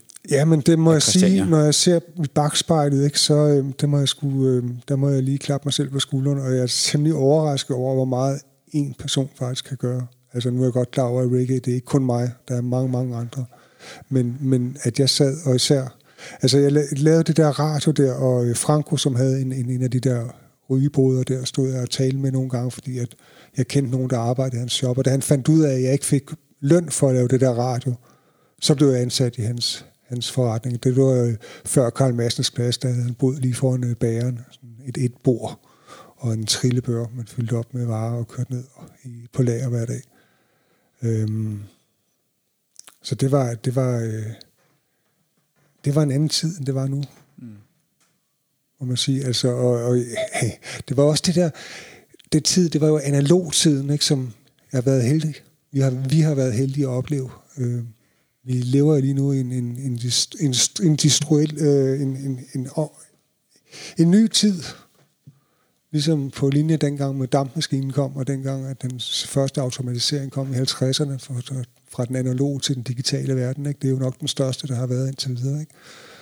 Øhm, så det var jo, jeg havde for eksempel, øh, altså jeg, jeg fik en, en Pedersen-cykel på et tidspunkt, og så havde jeg en, en øh, anhænger, og anhængeren var fyldt op med LP'er, og så foran, der havde jeg en kassettebåndoptager, en Technics M251, tror jeg den hed. Den sled jeg tre, i hvert fald tre op ad, fordi den havde direkte øh, drev på, på pauseknappen. For det var mange af de der andre, der, når man trykker på pause, så når du trykker på pause, og okay, så går jeg i gang nu. Ikke? Men på den her, der var der direkte, og så havde jeg, jeg havde 15 kassettebånd med jingler på, som jeg kendte ud og ind. Øhm, og så havde jeg jo også en rygsæk med en ekomaskine på. Så der cyklede jeg i, i hver mandag i slud og sne og i sol og varme. Øh, de der to-tre kilometer fra min lejlighed ind til Christiania Radio hver mandag. Øh, jeg kunne godt tænke mig, at jeg havde taget et billede af den der opsætning der, det var, øh, det, var, det var rimelig sjovt. Havde du, et, øh, havde du et mål, når du lavede radio? Vil du gerne spille det nyeste af det nyeste for folk, eller vil du gerne spille noget lidt ældre, eller øh, hvad havde du ligesom Jamen, jeg, jeg, som mål? Altså på det tidspunkt, der var der jo ikke nogen, altså der var reggae, der var der jo ikke mere. Og jeg fandt jo hurtigt ud af, at reggae er den der kæmpe bredde, som vi talte om, fra dub til Studio One til dancehall til ja, dancehall var noget andet i 80'erne, ikke? men til Muffin og til, til sound system stilen og, og jeg, jeg tog det hele over en kamp. Jeg faldt jo for det hele, og synes også, at det var det hele, der skulle udbredes. Og der var ikke noget, der, på det tidspunkt var der ikke rigtig noget genre i, i dansk reggae-miljø. Det var en, en stor sejr for mig, da jeg, en, jeg tror, det var inde i Istegade, der kom nogle af mine kunder der og fortalte mig om nu, nu, nu har de lavet sound, og de spillede kun steppers, eller de spillede kun dancehall, eller du ved, ikke? Der var jeg, wow, tænker jeg, der er vi nået et, et, et, et, øh, en milepæl her, ikke? Hvor, øh, hvor musikken er blevet, nu kan vi dele det op i genre, ikke? Det synes jeg det var, der, der lagde jeg mærke til, at der var, der var kommet en, en ændring der. Så, så jeg har, jeg er faktisk sådan lidt, lidt ked af det nogle gange, når folk siger sådan, åh, oh, men det var måske også lidt for, for dobbelt til dig, Hyde Park. Det var sådan, hvad? Hvad snakker I om? Jeg har sgu da ikke, fordi jeg har spillet mest Studio One, jeg har spillet mest eller eller andet det der. Nej, jeg elsker alle genrerne, og alle genrerne er mig, og jeg kunne spille en Dove session, eller jeg kunne spille en Studio One session, eller en Ragamuffin session. Det er ikke, øh, jeg kan lide hele, hele Modevitten, fordi som sagt, jeg synes, det hele hænger sammen. Øhm, og det er også det, der gør for mig, at reggae er så fantastisk. Og så har du radiostationen indtil 2007 der har du, øh, du har mange gæster øh, inde i dit radioprogram, og øh, du har også mange gæsteværter. Der er jo mange, der har været igennem i radioprogram. Mm. Øhm, det er der. Øhm, og jeg kan jo fortælle om, dengang jeg spillede til Karnevalet i 89. Mm. Hvor jeg også, øh, i øvrigt bus nummer 8, jeg tror de første optagelser har bus nummer 8, den er, det er fra omkring 89. Sådan, øh, og den, jeg udgav den i 94, men den var altså den var sådan i lavet det meste af den mange, mange år tidligere. Jeg kunne godt tænke mig at prøve at høre historien om, om bus nummer 8, hvordan den bliver den, til, den hvorfor den bliver det, til. Det kommer vi til. Ja, den vil jeg rigtig gerne høre. et par timer. I hvert fald, når jeg har spillet på det der karneval der, og lavet bus nummer 8, og så kommer der en, en lille pige hen til mig, og kigger op og siger, hej, jeg hedder Natasha, jeg kan også toaste. Og jeg var sådan, okay, hvor vildt. Og sådan. Hun var 14 år på det tidspunkt. Og jeg var sådan, så må, du, så må du komme op i radioen. Og jeg tror, hun stod der næste mandag. Hun pjekkede også fra skolen. Jeg, på det tidspunkt, der var det vist om aftenen. Men senere, der havde hun også noget med at pjekke fra skolen og komme op og lave radio. øh, og hun kom derop, og så, så lavede hun det vildeste. Hun fik faktisk først lov til, sådan, til sidst at komme på til sidst, men det var tit fordi, at jeg havde også brugt, tit så brugte jeg hele søndagen, fire timer, seks timer, otte timer på at forberede mine to timer, og hvad det skulle spille. Ikke? Så nogle gange var jeg sådan lidt øh, enerådig, du ved, og øh, når der kom nogen op som gæst eller sådan noget, så skulle jeg vel lige spille det, jeg havde forbrugt så mange timer på. Men hun kommer op øh, og kommer på, og så laver hun noget, noget, der er vildt fedt. Altså hun har, man kan jo høre for første gang, man hører, at hun har et flow. Altså hun har et talent, det kan man jo høre, ikke? Og jeg spørger hende sådan, åh, hvor er det vildt det der, og hvor lang tid har du toastet? Øh, om to uger, siger øh, og det kan man jo også høre, det ligger også på den der uh, SoundCloud hype. Altså, de den optagelse med hende? Ja. Formentlig det første nogensinde med Natasha, ikke? Øh, det, det vil jeg ja, tro, der er optaget ja, nogle steder i hvert fald. Steder, ja. øhm, og det skal man da gå ind og høre på, på din SoundCloud. Ja, DJ Hydepark. Det er jo historie. Ja. Det, det, var, det var en oplevelse. Jeg kan huske, at jeg blev chokeret over at høre hende, hvor, hvor vild hun var, ikke? Ja. Det var hun. Øhm. Øh, jeg vil gerne lige vende tilbage til din, til din båd, øh, hvor du stod. Hvornår begynder du at sælge plader derfra? Og fra båden der på Christiania? Jamen, det er også noget, altså, jeg tror efter nogle år, efter jeg har lavet radio en 3-4-5 år, eller sådan, så begynder jeg sådan at føle, at når, nu kan jeg godt tillade mig at begynder jeg at lave, jeg laver nogle mixbånd, og jeg laver nogle kopier af de der radioprogrammer der, som jeg begynder at sælge nede i båden.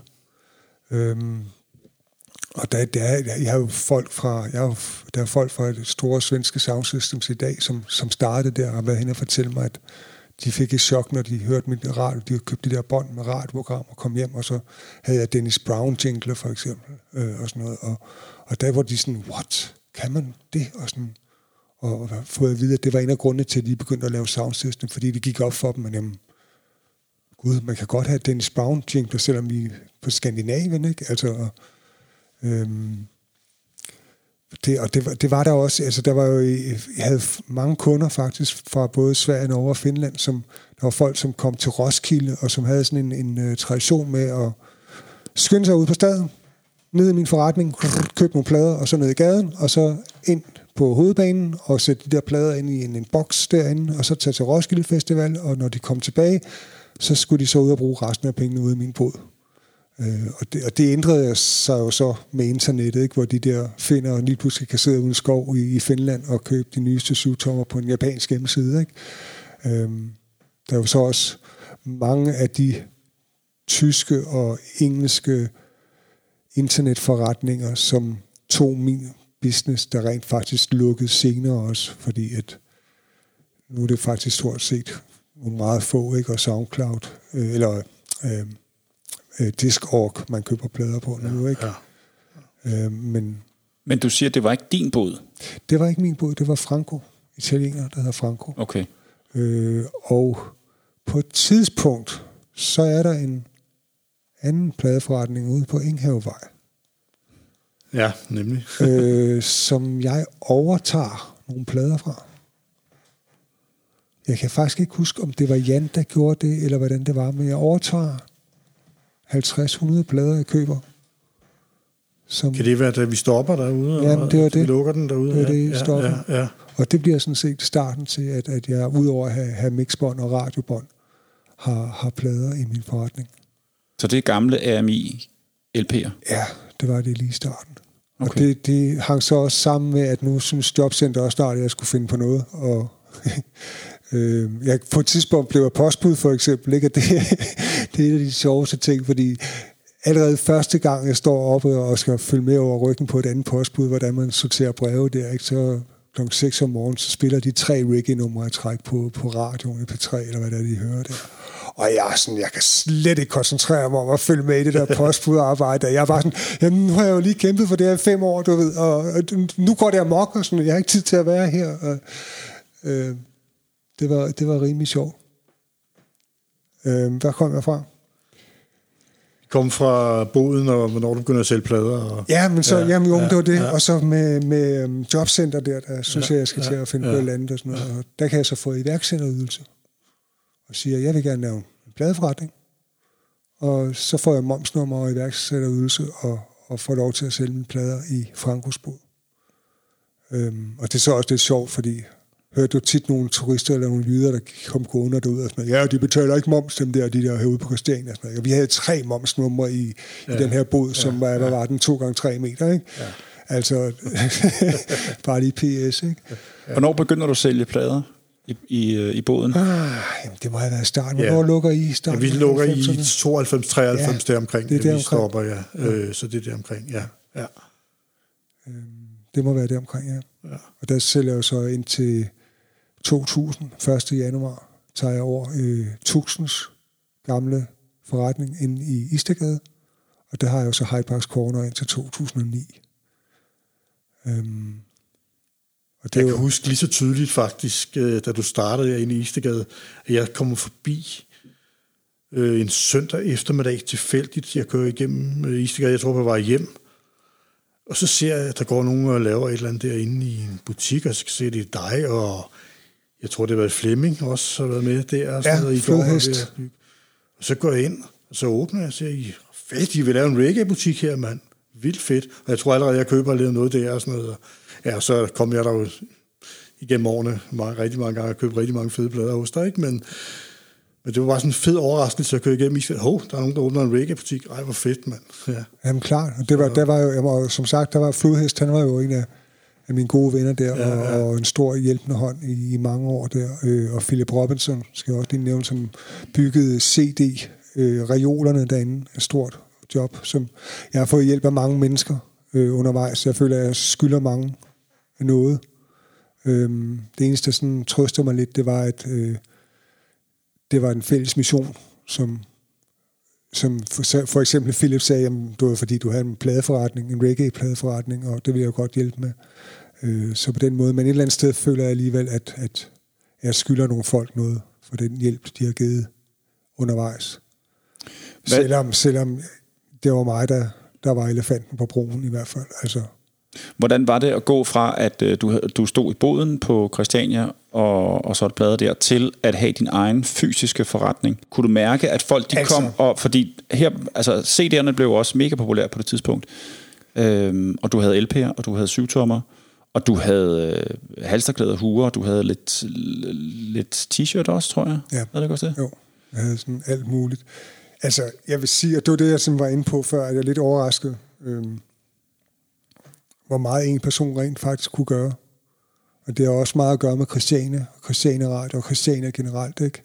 Øh, som skal have en stor tak på vejen for os alle sammen, som jeg øvrigt synes, at folk skal, skal bakke op om i de her tider, hvor Christiania har det lidt hårdt, og der er nogen, der er lidt sure på Christiania, fordi de føler, at de er gået lidt væk fra idealerne eller andet. Ikke? Men den pressetid øh, med det regering, vi har, og den måde, alting bliver samtidig med, at cannabis bliver legaliseret i det meste af verden, eller mange, mange steder, så kører vi direkte den anden hårde vej her. Ikke? Øh, og Christiania er under pres, så der vil jeg godt lige hejse fanen for Christiania. Og husk lige, at det var Christiania, der gjorde, at vi har den kultur, vi har i dag, før I fordømmer Christiania. Øhm, altså, jeg, havde, jeg havde for eksempel en oplevelse, det har, det har også været slutningen af 90'erne, hvor der var nogen på P3 eller 4, som laver sådan et, en, en historie eller et program om, at de tager på Christiania men hvor de altså ikke gør det fysisk. Det er bare, et, et de har lavet det i et studie med lydeffekter. Og det var, at man kunne høre dem, de to bussen ud til Christiania der, og så går de af, og man kan høre, at de går på fliserne, og så kan man høre, at det begynder at blive krus. Og så kan man høre sådan en bas, der begynder. På det tidspunkt før det, der var, der var Christiania mest kendt for, for has og for lafter. Det var sådan Christiania dengang, ikke? Men de kommer gående der krus, og så kan man høre den der basgang. Dum, du, dum, dum, dum, du, dum, dum, bliver højere og højere, ikke? og så siger den ene til den anden, og nu er vi ved at være der, kan du høre det? Ja, man, siger den anden, og jeg var bare sådan, yes! Der vidste jeg bare, at hey, fra at vi kun hørte techno på Christiania og, og rock, og i dag der er det jo mere rød, gul, grøn, end det er gul og rødt, som det var i gamle dage. Ikke? Altså, der, der, der vidste jeg, at hey, der er et eller andet, der De missioner lykkes. Ja, ja, simpelthen. Ja. Ikke?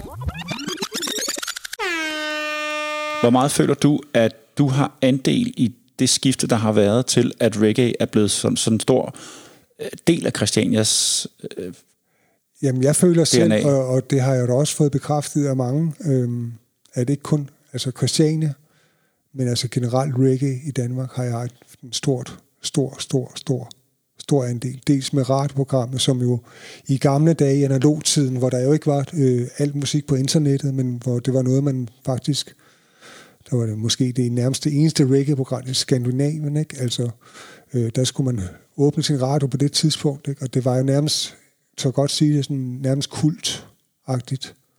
Øhm, og der er også meget mere, jeg kan sige om Christiane Radio. Øh, altså en ting var, da Natasha kom derop. Hun hang jo også lidt rundt med folk nede i gaden, og Karen og kom til, og øh, hvad hed hun? De havde et, der var en tredje pige med i deres band til at starte med. Øhm, men i hvert fald, at, at hun ligesom var med mig også, det har jo også hjulpet mig i, i min accept at være på Christiania, du ved. Altså, det har hjulpet, at der var flere, der bakkede op om det. Også at den her søde piger, eller de her søde piger bakkede op om det. Ikke? På et tidspunkt, så, øh, så blev jeg inviteret ud af, i, i, det var i 92. Der kommer Michael C.O.P., som jo er hiphop-manden i Danmark. Eller en af dem, en af de store hiphop-folk, som på det tidspunkt havde et radioprogram ude på Amager, en lokal radio derude. Og der blev jeg inviteret ud og spille en halv time et par gange. Hvor jeg blandt andet imponeret mig enormt meget med at oversætte sådan løbende, mens nummeret kører et Ninja Man-nummer. Øh, som det, det, det, det, synes de var helt vildt. Øh, fordi før det, der var det også, selv hiphopperne kunne ikke rigtig lide mig og det der reggae der. Øh, Ja. Vil du så acceptere mere og mere ved den ja. vej der ved, at du uh, laver radio sammen med dem der? Og... Ja, og jeg får også uh, Michael C.P. og TOM og Stoffer, og de kommer op og får deres hiphop-program om mandagen. Uh, jeg tror, det var dem, der startede. Stod 10-12 var det hiphop med dem, og så kom jeg bagefter min reggae. Så der, der kom det lidt mere frem. Uh, jeg tror, det var blandt andet Phase 5, der også var over i New York til noget Grammy-uddeling eller sådan noget, og kom hjem og fortalte, at... Uh, Bobby Condors har stået og spillet rocker hele aften imellem. Altså det der, ikke? Så der, der begyndte virkelig at komme en, en mere forståelse for, at øh, reggae og hiphop er brødre, øh, som der ikke var, synes jeg, i nogle år før. Hvor jeg generelt var ude. Nu talte jeg med, med farfar, hørte om det der med at tale i mikrofonen på natklubber og sådan noget. Ikke? Altså, jeg kørte jo soundsystem-stilen fra, fra starten af, ikke? Med, med jinkler, og jeg lavede enormt meget, øh, og det er også det, vi godt også tale lidt om, hvad soundsystem er. For mig er soundsystem jo, det er det samme som et band. Det er et diskotek, som bliver til et band, altså til en live-ting. Øhm, og der er jo mange fede soundsystems i Danmark nu. Jeg synes, at nogle af dem har, nogle gange har jeg oplevet, at jeg synes, at der sker for lidt. Altså hvis man bare står og spiller øh, en plade til den er slut, og så spiller til den næste, okay, hvis det er det rigtige nummer, så er det også fedt at lytte til, men jeg synes bare ikke rigtigt, det er soundsystem. Det er mere en, en iTunes playliste. Altså hvis det skal være soundsystem, så skal der skulle ske noget. Øh, og det, det har jeg altid gået ind for i hvert fald. Og det er jo så også noget med, at når meget impulsivt og, og fejle rigtig meget, ikke? Øh, om nogle mix, der går, falder helt på gulvet, og noget, nogle overgange, som slet ikke virker, og alt muligt, og og det der med at gå cool i byen der øh, på natklub, og så står Hyde Park der, og måske tror jeg også, jeg prøvede på noget dansk eller noget øh, patois i starten, eller har prøvet at men snakker om mikrofonen. Og, men det er også fordi, at, at for mig, der har det, ja, der skal ske noget, når det er soundsystem. Det skal være live, der skal gerne være nogle folk på mikrofonen, der skal være noget flash, der skal være noget mix, noget forward wheel, og man skal piske stemningen op. Det er ikke bare at stå og spille en plade fra A til Z, og så spille den næste, og så spille den næste, og spille den næste. Det, det, det er lidt for, for kedeligt til mig. Ikke? Det skal være levende, det skal være organisk. Ja. Dynamisk, det skal, det skal være ja. lige præcis. Men jeg er helt enig med dig. Øh, man kan godt sammenligne den vibe øh, med et liveband. Absolut. Helt, helt klart. Absolut. Øh, for eksempel så, jeg kan huske til nogle, nogle øh, sounds, hvor jeg kom op og skulle spille og sådan noget, så er de fjernet mikrofonen, ikke? Øh, men øh, så er det jo sådan, at en, en, en højtaler og en mikrofon, det er jo sådan set det samme. Så jeg tog mine hovedtelefoner, dem jeg har på nu her faktisk, øh, og så satte jeg bare dem i mikrofonstikket. Og så brugte jeg mine hovedtelefoner som, som mikrofon. De er ikke lige så gode som en rigtig mikrofon, men der kommer stemme igennem. Du ved, så. Ja. Og så der var folk, der havde fjernet det der mikrofon, fordi så stabte de nok for at høre på Hyde Park snak. Der, så, øh, det, det var lidt sjovt en gang. Men jeg havde faktisk en... Altså noget af det vildeste, jeg har oplevet... Øh, en af de vildeste, det var til nytårsaften. Jeg tror, jeg prøvede at finde ud af, hvad, hvad, hvad årstal det er, men jeg kan ikke. Det må også have været starten af 90'erne, 91, 92, 93. Så en af mine venner var lige blevet gift med en, øh, en pige fra New York, som også var til reggae, øh, og fik senere at vide af hende, at, at hun havde været, hun var lige kommet dagen før, eller få dage før den her nytårsaften, hvor hun kom til Danmark for første gang, og skulle til det her sound system på Christiania nytårsaften.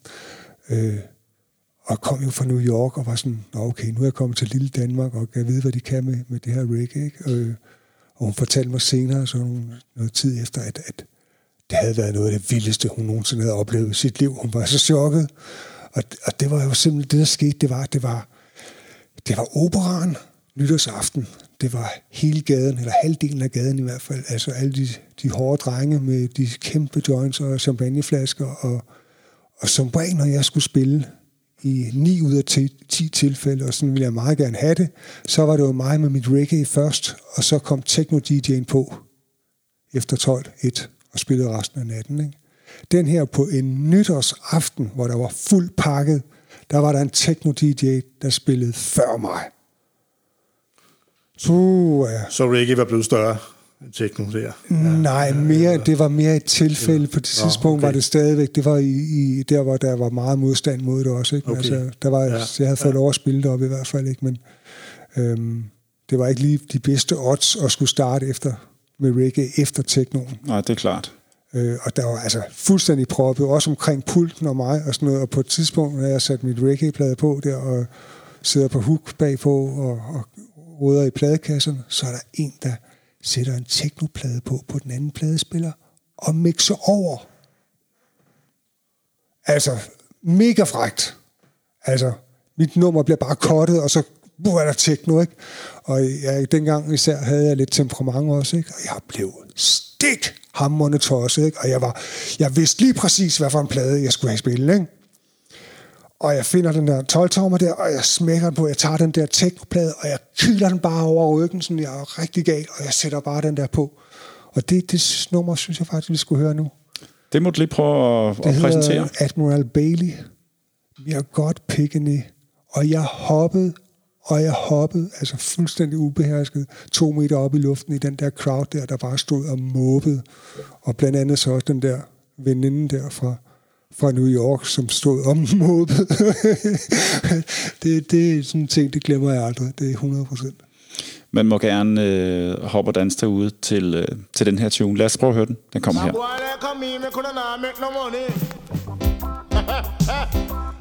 Worries again, Mr. Bailey. Sure, man. Take your time, man. Follow. Me,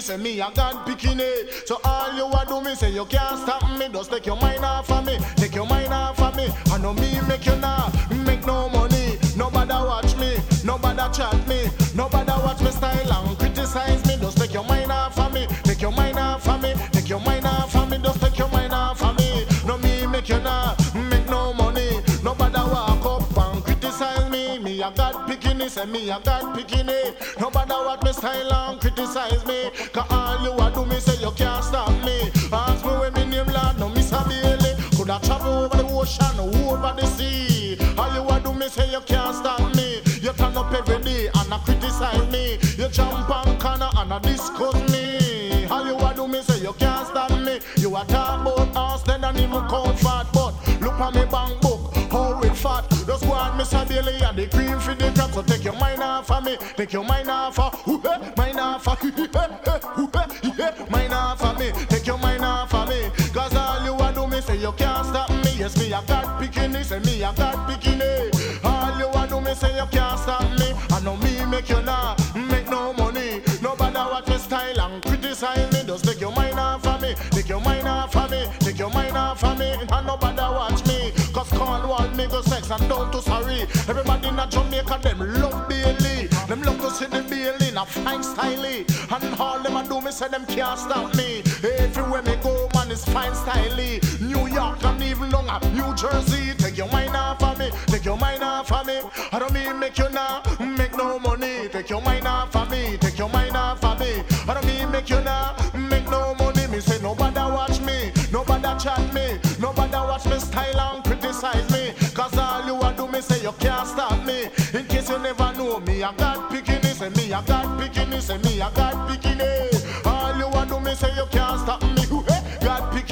me, I got bikini. And all you a do me say you can't stop me. You walk up every day and I chat up your mouth. Walk from east and you walk from south. One Miss Billy, cause you big and you stout. Pan the rhythm, you know what you're talking about. Take your mind off of me, take your mind off of me. I don't mean make you now, who make no money. Eh? mind off of me, take your mind off of me. I don't mean make you now, make no money.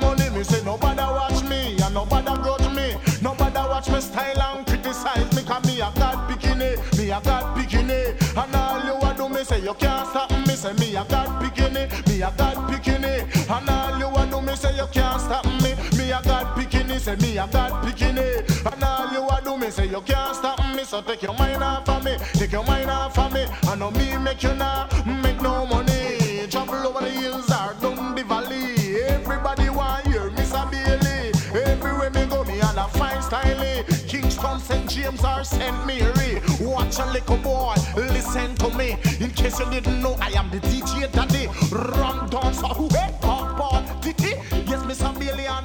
Her fik vi øh, Admiral Bailey med øh, Mia Godt Picnic. Ja.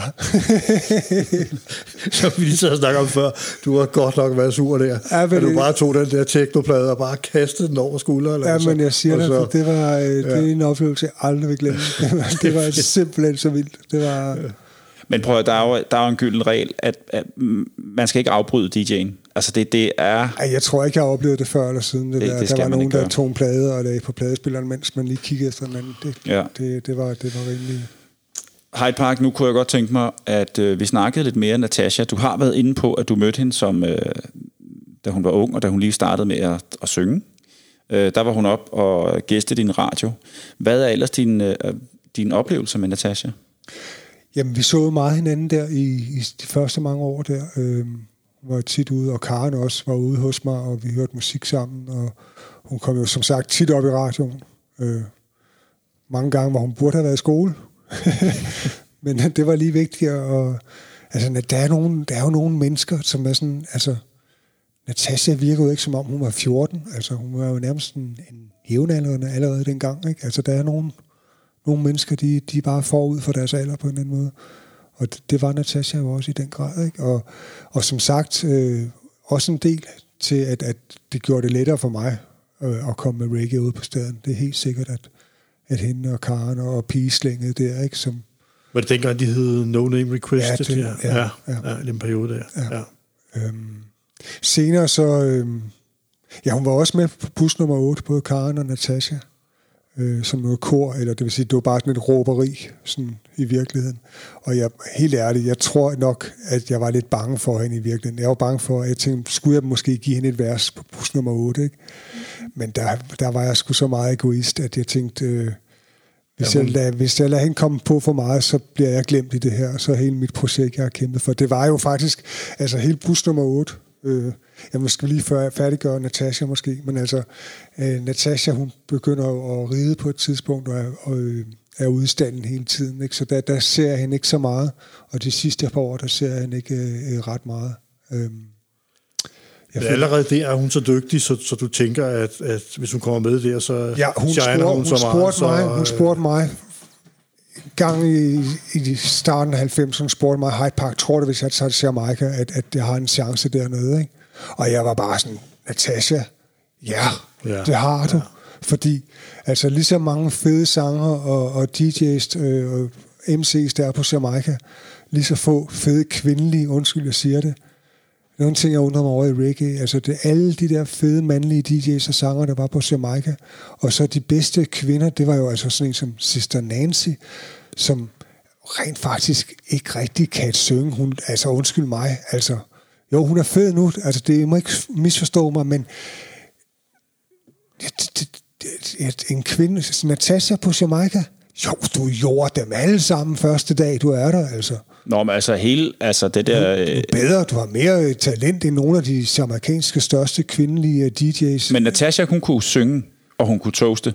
Så ja, det kan på godt det være, tidspunkt, hvor hun spurgte mig, der, der, der sang hun jo ikke. Altså, der, der Jamen, toastede hun. Ja. Det var i starten af 90'erne, ikke? Men allerede dengang, lang tid før hun tog der ned første gang, der, der spurgte hun mig, om, om jeg troede, at hun ville ja. kunne gøre sig på Jamaica. Altså, ja. Yellowman kan jo nok heller ikke synge, men han kan...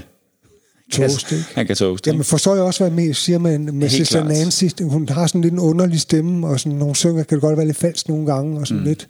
Altså, ligesom hendes bror, Brigadier Jerry, som jo heller også men han er jo bare de fedeste vibes. Han er en af mine absolutte yndlings uh, soundsystem DJ's, fordi han er bare har en fantastisk vibe. Ikke? Uh, men, men jeg synes lige på kvinden, der er meget, du kan ikke nævne 10, 10 rigtig fede amerikanske DJ's fra den tid der. Der var Sister Charmaine og der, Lady Anne. Lady Anne og sådan noget, men heller ikke, øh, slet ikke, de kan ikke nå op øh, til sokkeholderne på Natasha, undskyld nej, mig, nej. altså seriøst, det mener jeg. Kunne du mærke på hende allerede dengang, da hun var ung, da du mødte hende første gang, at hun, øh, at hun havde et særligt talent? Jamen, som, som, som jeg sagde, første gang hun var oppe i radioen, altså, og jeg spørger, wow, hvor er du vild. Hvor lang tid har du toastet? To uger, siger hun så. Ikke? Og man kan selv gå ind og høre dem. Altså, hendes flow, alt, man er bare sådan, wow, talent. Absolut. Fra starten.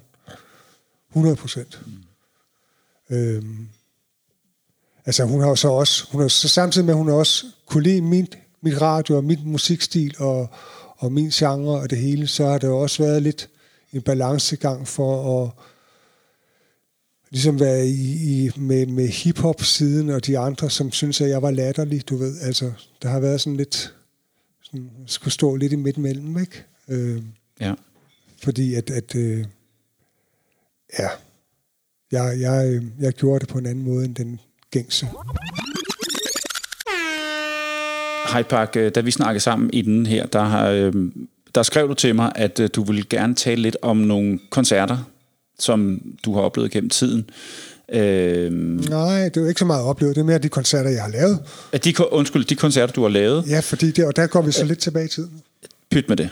Fordi at... Øh, Linton Crazy Johnson? Jamen, jeg møder en, der hedder øh, Niels Jørgensen, som øh, lavede noget videofirma. G4 Film hedder det. Hedder det. Øh, og øh, sammen med ham, og så sammen med Tim, som var en afrikaner, der boede i Sverige, og som var sådan den svenske supermike. Øhm, samarbejde med ham begyndte vi at lave nogle koncerter. Det første, det var, Øhm, jeg tror, det første, det har været øhm, Linton Quincy Johnson, og Seven Seals som opvarmning. Seven Seals, det var jo et dansk kvinde reggae band. Syv kvinder. Det var derfor, det tog det bibelske navn. Seven Seals. Syv sild. øh, og det var i Carlton i 88. På Vesterbrogade? Ja. Øh, og faktisk har I talt også en del om Desmond Dekker, i Alexandra, som I mente var dårligt arrangeret. Sådan. Jeg er ikke helt sikker på, om det var os, eller hvad det var. Jamen, jeg ved ikke, om det var... Der var ikke, ikke nogen mennesker. Der, der, der var næsten ingen mennesker. Nej. Øh, det har måske ikke været... Øh, det har der ikke været. Det altså, annonceret. Til, øh, men... Nej, jamen, jeg tror nærmere, det har været... Altså også øh, øh LKJ Linton, der, øh, der var heller ikke fuldt hus. Altså, det var virkelig et, et vakuum tid. Altså, selvfølgelig var der heller ikke så store øh, udbredelsesmuligheder, som der er med, med, med internettet nu, men altså, vi satte en del plakater op, og, og reggae-miljøet vidste det også, men reggae-miljøet var bare ikke særlig stort på det nej, tidspunkt. Nej. Var det i 88? Øh, ja, jeg står det her, det var i, i 88, ikke? Den der Linton, ja, Linton. Johnson. Øh, ja. Desmond Dekker kan jeg ikke engang sige, om det var os. Det, jeg, jeg kan ikke huske det. Nej, okay. Øh, jeg, jeg, kan bare Men... huske, jeg kan bare huske, at, at Nils var derinde også, Nils Jørgensen der, og fortalte mig, at at han havde tilfældigvis været lige i nærheden af døren ud til, til gården eller andet, og at øh, han lige redde Desmond Dekker, så han kunne blive lukket ind, fordi dørmanden ville ikke lukke ham ind. Han stod derude og sagde, jamen det er mig, der er hovednavnet. øh, og så kunne Niels så lige sige, at du er godt klar over, det er altså ham, der står på plakaten, du ikke vil lukke ind. Så, okay, så blev han lukket ind. Men om det var også der arrangerede det, det kan jeg ikke Ja, kan du huske. huske, om du var der til den koncert? Jeg var der. Jeg Kan var du ikke huske, det var helt fantastisk? Jo, Sådan husker jeg det i hvert fald. Altså, jamen, jeg tror, du er en af de folk, der kan huske meget bedre, end jeg ja, kan huske. Ja, det kunne Øh. være. Jeg husker det bare som en helt, helt suveræn koncert. Mm-hmm. Altså, øh, Jamen, helt fantastisk oplevelse. Ja. Men ellers, som jeg, jeg, jeg tror, jeg nævnte det før også, at der var måske 30 eller 40 mennesker i publikum, og alligevel så fyrede han den bare Ja, totalt af. det er Altså, respekt. og gav sig selv fuldstændig. Altså, det var en kæmpe oplevelse. Ja, ja. klart. Øh, jamen, så den store ting, som oh, jeg er også lidt i tvivl om, det faktisk var den første, og så LKJ kom bagefter, eller om det var den anden, men det var så en Mandela-koncert mm. i øh, Grå Hal, som var nok en af de største reggae-ting i, i, i det sidste halvdel af, af, af 80'erne. Det var fuldt hus. Det var støttekoncert for Mandela, det var året før han blev frigivet. Det var Culture som hovednavn, og så seks øh, danske bands. Det var Classic Vibes, det var Push Speeder, det var Bass and Trouble, det var Seven Seals, og så var det Drums Across. Øh, kæmpe fed koncert. Hvem er det sidste band, du nævnte? Øh, Drums Across, men de spillede trommer, det var sådan en afrikansk tromme. Nå, okay. Jeg tænkte, det er sådan ikke reggae, men det var... Ja. Øhm, det var også... Ja, der, der har jo også været de der 19-20 år, ikke? Øh, Og det arrangerede du, eller var med til at Ja, arrangere? sammen med øh, Niels Jørgensen og mig Ja. øh, arrangeret. Og der var fuldt hus i den. I Der var fuldt hus. Øh, jeg tror, vi blev snydt lidt i døren med de penge der øh, af nogle folk. Men øh, det, det, var i hvert fald, det var i hvert fald vildt, og det var også en... Øh, det blev lagt mærke til i, alle, i al pressen derude. Ikke? Altså, det var jo Nelson Mandela og hans frigivelse se året senere. Ikke? Altså, der var jo en, en stor verdens opmærksomhed på ham, og, og der blev lavet alle mulige demonstrationer og, og ting og sager rundt omkring. De der, du nævner Classic Vibes, det var jo også et sådan lidt... Heller ikke helt reggae. Det var ikke rigtig sådan lidt soul, funk også, Ja. ja. sådan noget, nogle afrikanere, der, bor, der boede her i Danmark, ikke? Jo. Så vidt jeg husker, ja. Jo. ja. Det har jeg også set Øh. mange gange dengang, kan jeg huske. Ja. I den periode der. Ja. Og nogle år senere, øh, i 92, der er du så med til at arrangere øh, Itals, Mystic Revealers og Icula. Ja, Så vidt jeg husker, øh, så var det på loppen. Kan det ja i passe? hvert fald de to første Icula, det var i Kridthuset. Kan jeg se på plakaten, det koster 70 kroner at komme ind. Kridthuset, hvor, pokker, hvor er det? Øh, Kridthuset. Jamen, er det ikke det, der... Alexander blev det ikke til Kridthuset? Er det ikke der, hvor Alexander lå i Nørregade? Øh, og det kom den ikke til at hedde Kridthuset? Det mener jeg. Altså, det er, at det er samme sted. Det tvivler jeg lidt på, men det, det, det kan jeg heller ikke huske. Jeg kan heller ikke huske det 100 procent, men det, det er et eller andet, der siger mig, at det var, Men- at det var samme adresse. Men jeg kan huske, at jeg var til, til Itals og Mystic Revealers. Det er ikke meget, man hører til Mystic Revealers. Men de, de var, jeg ved ikke, om de stadigvæk eksisterer, ret fede. Det var et fedt, fedt rootsband, ja. øh, som, som, ja, og iTals har man jo heller ikke hørt så meget til eftertiden. Nej, og al, alle tre er jo vokaltrioer. Ja, Øhm, super, super fede. Ja. vi havde, skulle også arrangere, øh, jeg havde også en planlagt koncert med, med øh, Mighty Diamonds, som blev aflyst på grund af or- orkan på Jamaica. Okay. Der kom en orkan på et tidspunkt. Mm. Det var i, i den der.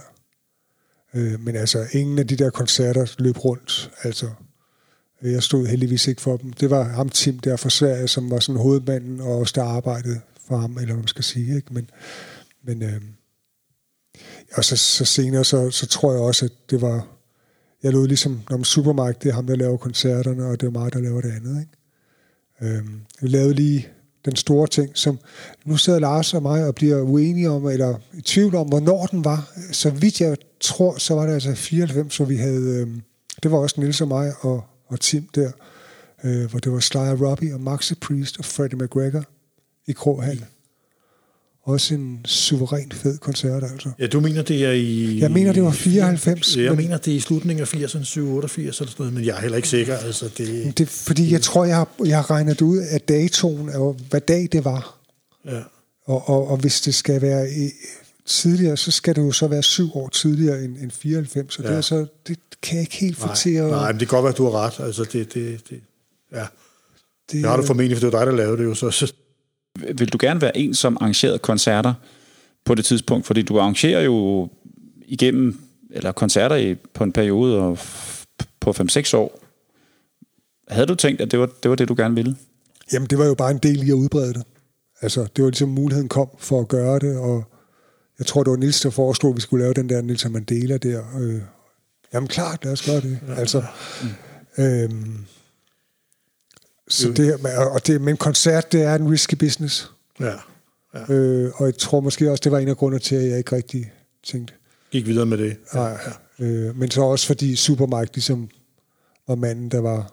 Altså Supermark havde jo allerede lidt gang i, eller han havde før, da jeg kom ind og lavede det der på Babu. Øh, og så er der lige den gang, den kan I tage med Supermike, fordi han, han benægtede det, da jeg spurgte ham, eller sagde det til ham for noget tid siden. Jeg er altså 99% sikker på, at navnet Skyjuice, det kom efter, at jeg havde været på Jamaica og mødt øh, Supermike ind på strøget, hvor vi stod og talte, og så fortalte jeg blandt andet om den der fede læskedrik, de havde på Jamaica. Det som vi kalder slush ice i dag. Øh, men hvor de stod med sådan en, et rivejern og en isklump, og så ned i en pose, og så noget øh, frugtsaft ned i. Og altså, ja, det der, og det kaldte de Skyjuice nemlig. Mm. Og, og det fortalte jeg, at det var fedt, det der Skyjuice, de har på Jamaica også. Og så kan jeg nemlig huske, at der gik nogle uger eller et stykke tid og sådan noget, og så kom der nemlig en plakat, hvor der skød Skyjuice Productions. Øh, altså, jeg mener, det var, det var der, hvor han sådan, hey, det er sgu da et fedt navn det der Skyjuice. Så du, så du mener... Jeg var sådan lidt, jeg var lidt sådan, øv, det, der skulle jeg have været hurtigere ja. selv, for det var faktisk et rigtig fedt navn. Ikke? Men, men øh, ja, den må I tage med Superman. Ja.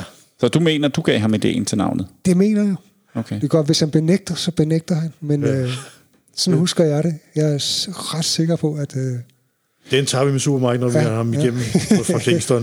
Næste. Men altså, Supermark og, og mig har jo på en eller anden måde været en, en god parløb på en eller anden måde. Øh, selvom vi ikke havde så meget med hinanden at gøre. Jeg spillede til nogle sounds, hvor han arrangerede og sådan. Øh, men, men da jeg kommer ind, der er der jo det her ret indspiste reggae-crowd tilbage. Altså, der er ikke rigtig noget. Og, og jeg tror, at, at øh, altså det der med, at jeg sad derude, især da jeg så flyttede op på Karl Massers plads i boden deroppe med et anlæg. Altså radioen, det var en ting, men det var sådan også et stampublikum, kan man sige. Ikke? Men det der, hvor jeg sad i ah, 10 timer om dagen der, og blastede den der tykke bas ud, man kunne høre helt op til hovedindgangen. Ikke? Altså utroligt, jeg fik lov til det.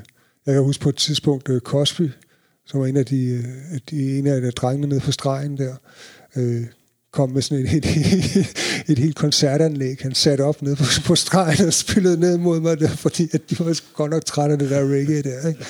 Og, men men det, det gjorde jeg. Jeg sad jo, og som sagt, der P3 lagde også mærke til, at der var reggae, ikke? og jeg har også fået mange, der sådan fortæller, at det var den måde, de mødte reggae, det var, når de tog på staden, og så lagde de mærke til den der vildt fede musik, og så blev det sådan en, en, en tradition lige at stoppe forbi og lige høre nogle plader, og, og jeg var, som mange også siger, meget villig til at, at fortælle og dele ud af min viden og, og, tage det videre. Og når jeg købte den her næste gang, hvad skal jeg købe nu? Nå, så skal du have den her. Ikke? Øh, øh, og det, det, det er der, hvor jeg selv, som nu siger jeg det for tredje gang, men er sådan lidt chokeret over, hvad, hvad, hvad en mand kan gøre i den her øh, materialistiske reklameverden med store firmaer, der vil der gør alt for at, at uh, få dig til at bruge lige din, nogle af dine 24 timer, du har i døgnet, på deres ting. Øh, og øh, altså, det, på et tidspunkt var reggae faktisk ret stort. Og jeg kan huske, at jeg på et tidspunkt talte syv steder fra hovedindgangen og ned til den grønne hal, hvor der blev spillet reggae. Altså både i Christianiaboden og så oppe i, på pladsen selvfølgelig, og i bæren og nede ved Sifils. Og, altså det var sådan okay, reggae er, er stort, ikke? og der var også, altså der vil jeg så, hopper jeg lidt rundt i det måske, men i 2003, øh, det var mit bedste år inde i, i Hyde Park Corner. Der fik jeg plader hjem nogle gange, flere gange om ugen. Og det var, skal vi lige skynde os at sige, at jeg har aldrig haft en forretning. Altså det har jeg ikke. Hvis en forretning det betyder at tjene penge, Altså, jeg gjorde det her med hjertet, fordi jeg vil udbrede det her. Hvis jeg på nogen måde havde kigget på det økonomisk, så har jeg aldrig gjort det. Jeg købte typisk en plade for en LP, for eksempel, for cirka for eksempel 80 kroner, nogle gange 90 kroner, og så solgte jeg den for 119, 129, og til sidst kom det op på 139. Ikke? Så kan du selv trække 25 procent fra for 129 kroner, og så trække transport eller fragten fra den her plade hjem og så kan du se, hvad der er, når jeg har betalt de 80 kroner for pladen, og så har jeg 25 kroner om måned, så er der 100, så er der 24 kroner tilbage til husleje og til fragt, og, og så kan du selv prøve at regne ud, hvor mange plader man skal sælge, når man køber 10, før man overhovedet når en even, altså. Mm. Og det er jo tit, man ikke får solgt halvdelen af de 10 plader, fordi det er svært lige at forudse, hvad der sælger, for eksempel. Ja. Så, så på den måde, der har bus nummer 8 jo været, det har nok været den økonomiske grundsten. Prøv lige at fortælle om, øh, om bus nummer 8, tilblivelsen af skal den. Lige, og... Det skal vi lige komme tilbage til lige om set, fordi 2003, og det var faktisk en pointe, som... Og det er sådan en ting, som jeg har tænkt rigtig meget på, fordi på det tidspunkt, der var reggae altså kæmpe, kæmpe, kæmpe stort i Danmark. Og det var sjældent, at man kunne gå på en natklub, eller det vil jeg påstå, der var fandme mange steder, at der blev spillet reggae og rock muffin og, og dancehall på det tidspunkt. Men, men det, det er jo lige før Big Stock bliver store og bryder igennem, ikke? Det er det. År før det. Men, men det, der sker i 2003, det er, at Buju Banton får opmærksom på sin bøsse lyrics. Og der kommer et stort ramaskrig fra hele verden, og øh, i aviserne i Danmark, og hans koncert bliver boykottet og alt muligt andet. Ikke? Øh, og det er virkelig, virkelig, virkelig en skam. Det er sådan noget, jeg godt kunne tænke mig at fortælle Binemann og Butjo og alle de der drenge der, fordi altså, jo, på Jamaica, der, jeg har også måttet forklare mig forskellige, for, for, forskellige øh, LGB, eller hvad det hedder, øh, foreninger, der på et tidspunkt, når man slog mit navn op på, på internettet, søgte på mit navn, så det første, der dukkede op, det var en, en, en, en nogen, der snakker om, at Hyde Park, han var en, en bøssehader, og du ved ikke, altså jeg måtte virkelig forklare mig. Men jeg har jo også spillet, men det er også, jeg har jo også spillet Boom Bye Bye, jeg spillede også de der tunes, men det var, min, min, min, min indgangsvinkel har altid været, at musikken var fed, og jeg havde også en, en ting med, jamen altså i Danmark, der ved vi bedre og kan grine lidt af. Altså, vi havde jo ikke bøsser på den måde i Danmark, skal lige sige, at dengang der var tiderne også anderledes. De var ikke så, så venlige, som de var øh, i, i, er i dag. Altså, der var lidt mere modstand fra dansk side omkring øh, homoseksuelle. Mm. Øh, men, men altså, det, jeg havde oplevet på Jamaica, var jo også, at jeg boede i Otto Rios, for eksempel, som er en lille havneby, og, og nogle uger, der kunne der komme på en dag, det kunne godt være, at der ikke havde været nogen i en uge eller halvanden, men på en dag kunne der godt måske komme to krydstogtskibe ikke, med 3-5.000 mennesker på hver. En fra Japan og en fra USA, der lagde til i fem timer. Altså, det vidste man bare i Osarias, når de der de lå der, så kunne du ikke få en taxa.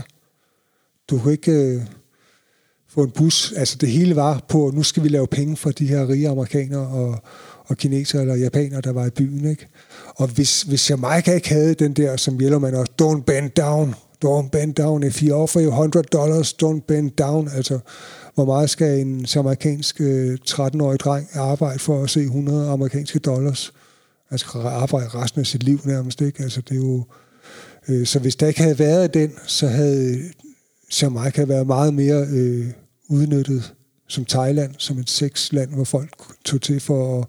Så på den måde kunne jeg godt forstå, at de havde den øh, indgangsvinkel til, til hele homo øh, siden, også fordi, at jamen, det er os, der har været nede og banken oven i hovedet med den her bibel, du ved, ikke? Og, og altså, kommer ikke ret lang tid tilbage i dansk historie, så var vi nærmest Jamaica, 60'erne, 70'erne og sådan noget. Der var det heller ikke populært at være bøs. Øh, så, så, så vi lige ændrede holdning på, på 10-15 år. Øh, gjorde jo ikke, at de ændrede holdning på Jamaica. Til gengæld er der ikke nogen af os, der har hørt Burning Spear, eller Bob Marley, eller Culture, eller nogen af de andre reggae-navn synge noget omkring bøsser overhovedet. Det kom jo der med Binemann og Buju Banton og, og de folk der.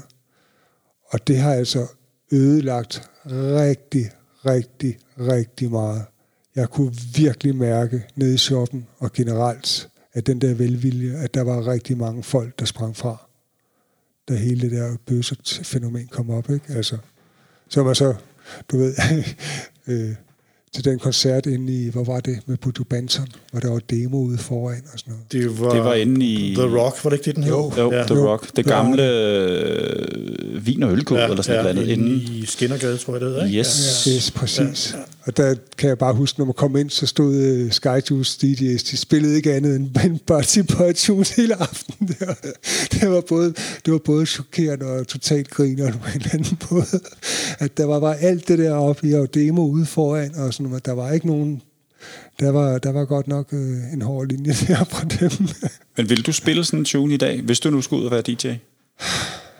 det vil jeg nok egentlig ikke. Altså, det tror jeg ikke. Det er måske lige Boom har- Bye Bye. Den, den kan man jo ikke engang sælge på Discog, for eksempel. Den, den- er band over det hele, ikke? Jamen, Det har jo heldigvis ændret sig, ikke, det der? Altså, også på Jamaica har det også ændret sig noget, tror jeg, ikke? Har jeg lige på Jo, det hører jeg, at Ja. var det Marte, der, der fortalte. Ja. om, at, at det... Øh, Ja, så det er jo godt, det har ændret sig til det bedre. Ja. Det, det, Men jeg vil bare lige, det var, det var øh, jeg tror, reggae havde været en, et andet sted hen i dag. Mm. Hvis ikke lige det der havde været. ja. Nu er det tid til at høre noget musik. Klart.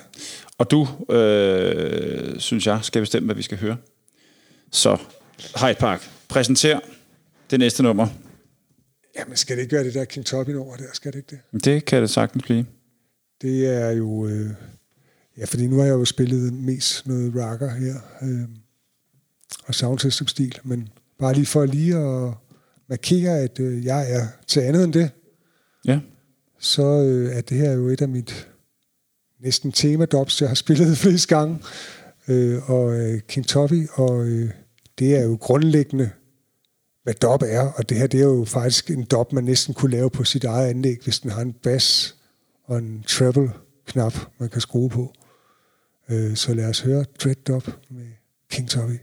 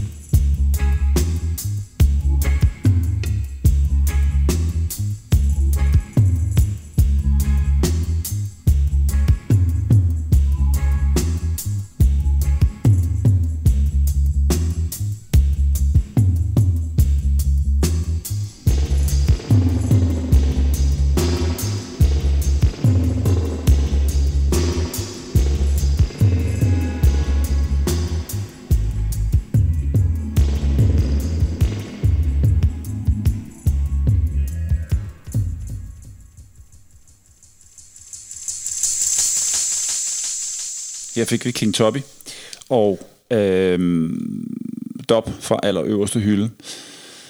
Hyde Park, fortæl historien om bus nummer 8. Hvordan blev den til? Hvem har skrevet den? Og hvem har produceret den? Jamen altså, øhm, jeg har jo skrevet nummeret, og som sagt, så øh, var det et nummer, jeg har skrevet fra, ja, det, det tidligste kopi, jeg har fundet, det er 89, øh, som jeg lavede alle mulige steder. Øh, og grunden til, at jeg gik videre med at ville udgive det, det var fordi, at jeg havde været i P4 en søndag og lave det live. Og hvor jeg også oplevede, at, at alle dem, der var i, det var P4 lå over i sådan et hus, et lille bygning, for, ikke i selve radiohuset, men længere nede i en bygning for sig. Og jeg kan huske, at jeg gik i gang med at lave nummer, og så kiggede jeg op, og så stod der lige pludselig til 12 mennesker ude bag glasruden. Altså alle, der havde været på kontoret, de var kommet for at, at se øh, Hyde Park lave bus nummer 8, da de hørte det i radioen eller der. Øh, så allerede der var jeg sådan, wow, hold da op. Øh, men det, der så skete, det var, at jeg sad i boden der om tirsdagen efterfølgende. Og så kom den og sagde, hej Park, du er lige blevet spillet i radio. Ja, jeg sagde så i søndags der. Nej, nej, nej, P3. Og bare sådan, hvad snakker du om? Og så viste det sig, at der var en P3-DJ, som havde hørt det, jeg lavede om søndagen. Og han havde taget over til P4 og lånt båndet for selv at spille det i sit P3 eftermiddagsprogram. Og der var jeg sådan, halli hallo, nu, nu skal der rykkes. Og det var i øvrigt, er 99% sikker på, at det var som aften, at der blev skudt ude på Nørrebro af politiet. Det var, øh, det var der. Var det øh, der på, På, Vest, på, på Sankt Hans Torv Fællevej, Ja, ja. der i 93, Ja, ja. omkring noget EU. EU-afstemning, ikke? Ja, EU-afstemning. Ja, ja, ja. Det mener. Øh, skyd mig, hvis jeg tager fejl. Men øh, det mener jeg, det var der. I hvert fald så gik jeg i gang. Jeg lavede sådan en, en støtte forsalgskupon og gik rundt og solgte på blandt andet staden, øh, hvor folk købte på forhånd. Øh, gav 100 kroner, og så gav jeg dem så en CD til 50 kroner igen. Eller nogen, der havde det, øh, synes var lidt underligt, men, men sådan var det. De skulle måske have haft to CD'er. Men i hvert fald så fik jeg jo øh, Joachim lavet musikken, øh, og indspillede det i Teen Town hos øh, Mikkel, øh, Mikkel Demit.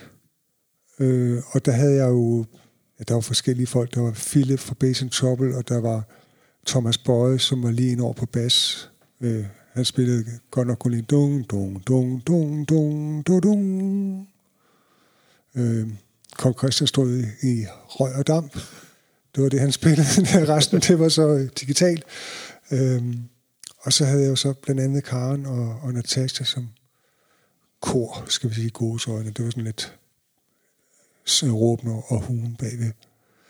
Øh, Og budskabet i sangen er jo, er jo meget i tråd med din holdning og dit, dit budskab omkring øh, legalisering, øh, som du jo stadigvæk øh, er meget for den dag i dag. Ja, selvfølgelig. Og det er jo også, altså, det er jo noget, der er i, i, i ligger inde i reggae-musikken også. Altså hele Jamaica, der har brugt det i mange, mange år. Øh, så, så jeg har det lidt sådan, det er svært at være pro-reggae og anti-cannabis. Altså det, det er ligesom, man bliver ligesom nødt til at være med på den der. Øh, og, og, og det, ja, altså nu kan man jo se øh, uh, USA og alle mulige andre steder, hvor de begynder at legalisere det, og vi i Danmark er ved at gå tilbage til stenalderen, ikke? Øhm, så kan man gå ind på Netflix og se en programserie, der hedder øh, High Cooking, eller et eller andet, hvor folk de lærer at bruge cannabis i deres mad. Ikke? Og det er sådan lidt underligt. Øh. Den kan jeg godt lide at lægge som kommentar nogle gange, når der er de her Facebook... Øh, ah, godt, de to, de der 0,2 gram for en mand i Silkeborg, som de kunne lugte røg eller andet, ikke? Du ved, ikke? Og folk, ja, det skal også være ulovligt. Og sådan, på Danmark er bagud, skriver jeg så, du kan jo se det her på Netflix. Øhm, så, så jo, det handler bus nummer 8 om. Og hvad, og hvad sker der med nummeret? Får det noget spilletid i radioen, eller sælger du, øh, Altså, jeg har sælger jo, du mange af dem? Den, den er jo solgt i over 9.000 eksemplarer. Øhm, Altså, det er jo en jeg, har kæmpe, genoptryk, jeg har genoptrykt den ni gange. det er jo en kæmpe klassiker. Øhm, det, det, den, den, det, det må man sige, det er noget af en undergrundsklassiker. Som Joachim, Joachim også siger, han siger, at der er jo ikke nogen andre artister i Danmark, som har prøvet at... Altså, jeg har jo nærmest håndfittet i hvert fald halvdelen af dem personligt til folk. Mm. Det er der ikke nogen ret, andre, der har oplevet øh, kunstner, øh, musikere. Det er jo ikke sådan, at de selv står i pladeforretningen normalt og sælger deres egen plade. Øh, så det, det, det, øh, det har været en stor ting. Kan man stadigvæk få fat på den? Øhm, altså, jeg har, nu er, ligger der fra det sidste oplag, der har jeg stadigvæk et par hundrede CD'er, ja, tror jeg, som jeg nok aldrig kommer af med. Øhm, jeg har nogle få, den blev også trykt på øh, 10-tommer billedvinyl. Jeg har nogle få kopier, jeg lige gemmer til mig selv derhjemme. Øh, men de ryger for cirka 300 kroner på, på Discog nu. Til alle jer, der har købt den derude for 75 kroner. Pas godt på den. øh, også, også, også jer, også dem, som har brokket sig over, at de har brugt alle deres penge ind hos mig. Ikke? Husk lige, at de der øh, dopplader, engelske dopplader, som I købte for 120 af mig, hvis jeg passer godt på dem, så kan I få mellem 500 og 1000 kroner for dem, stykket på Discord lige i øjeblikket. Så øh, der tænker man nogle gange, at man skulle have gemt nogle flere selv.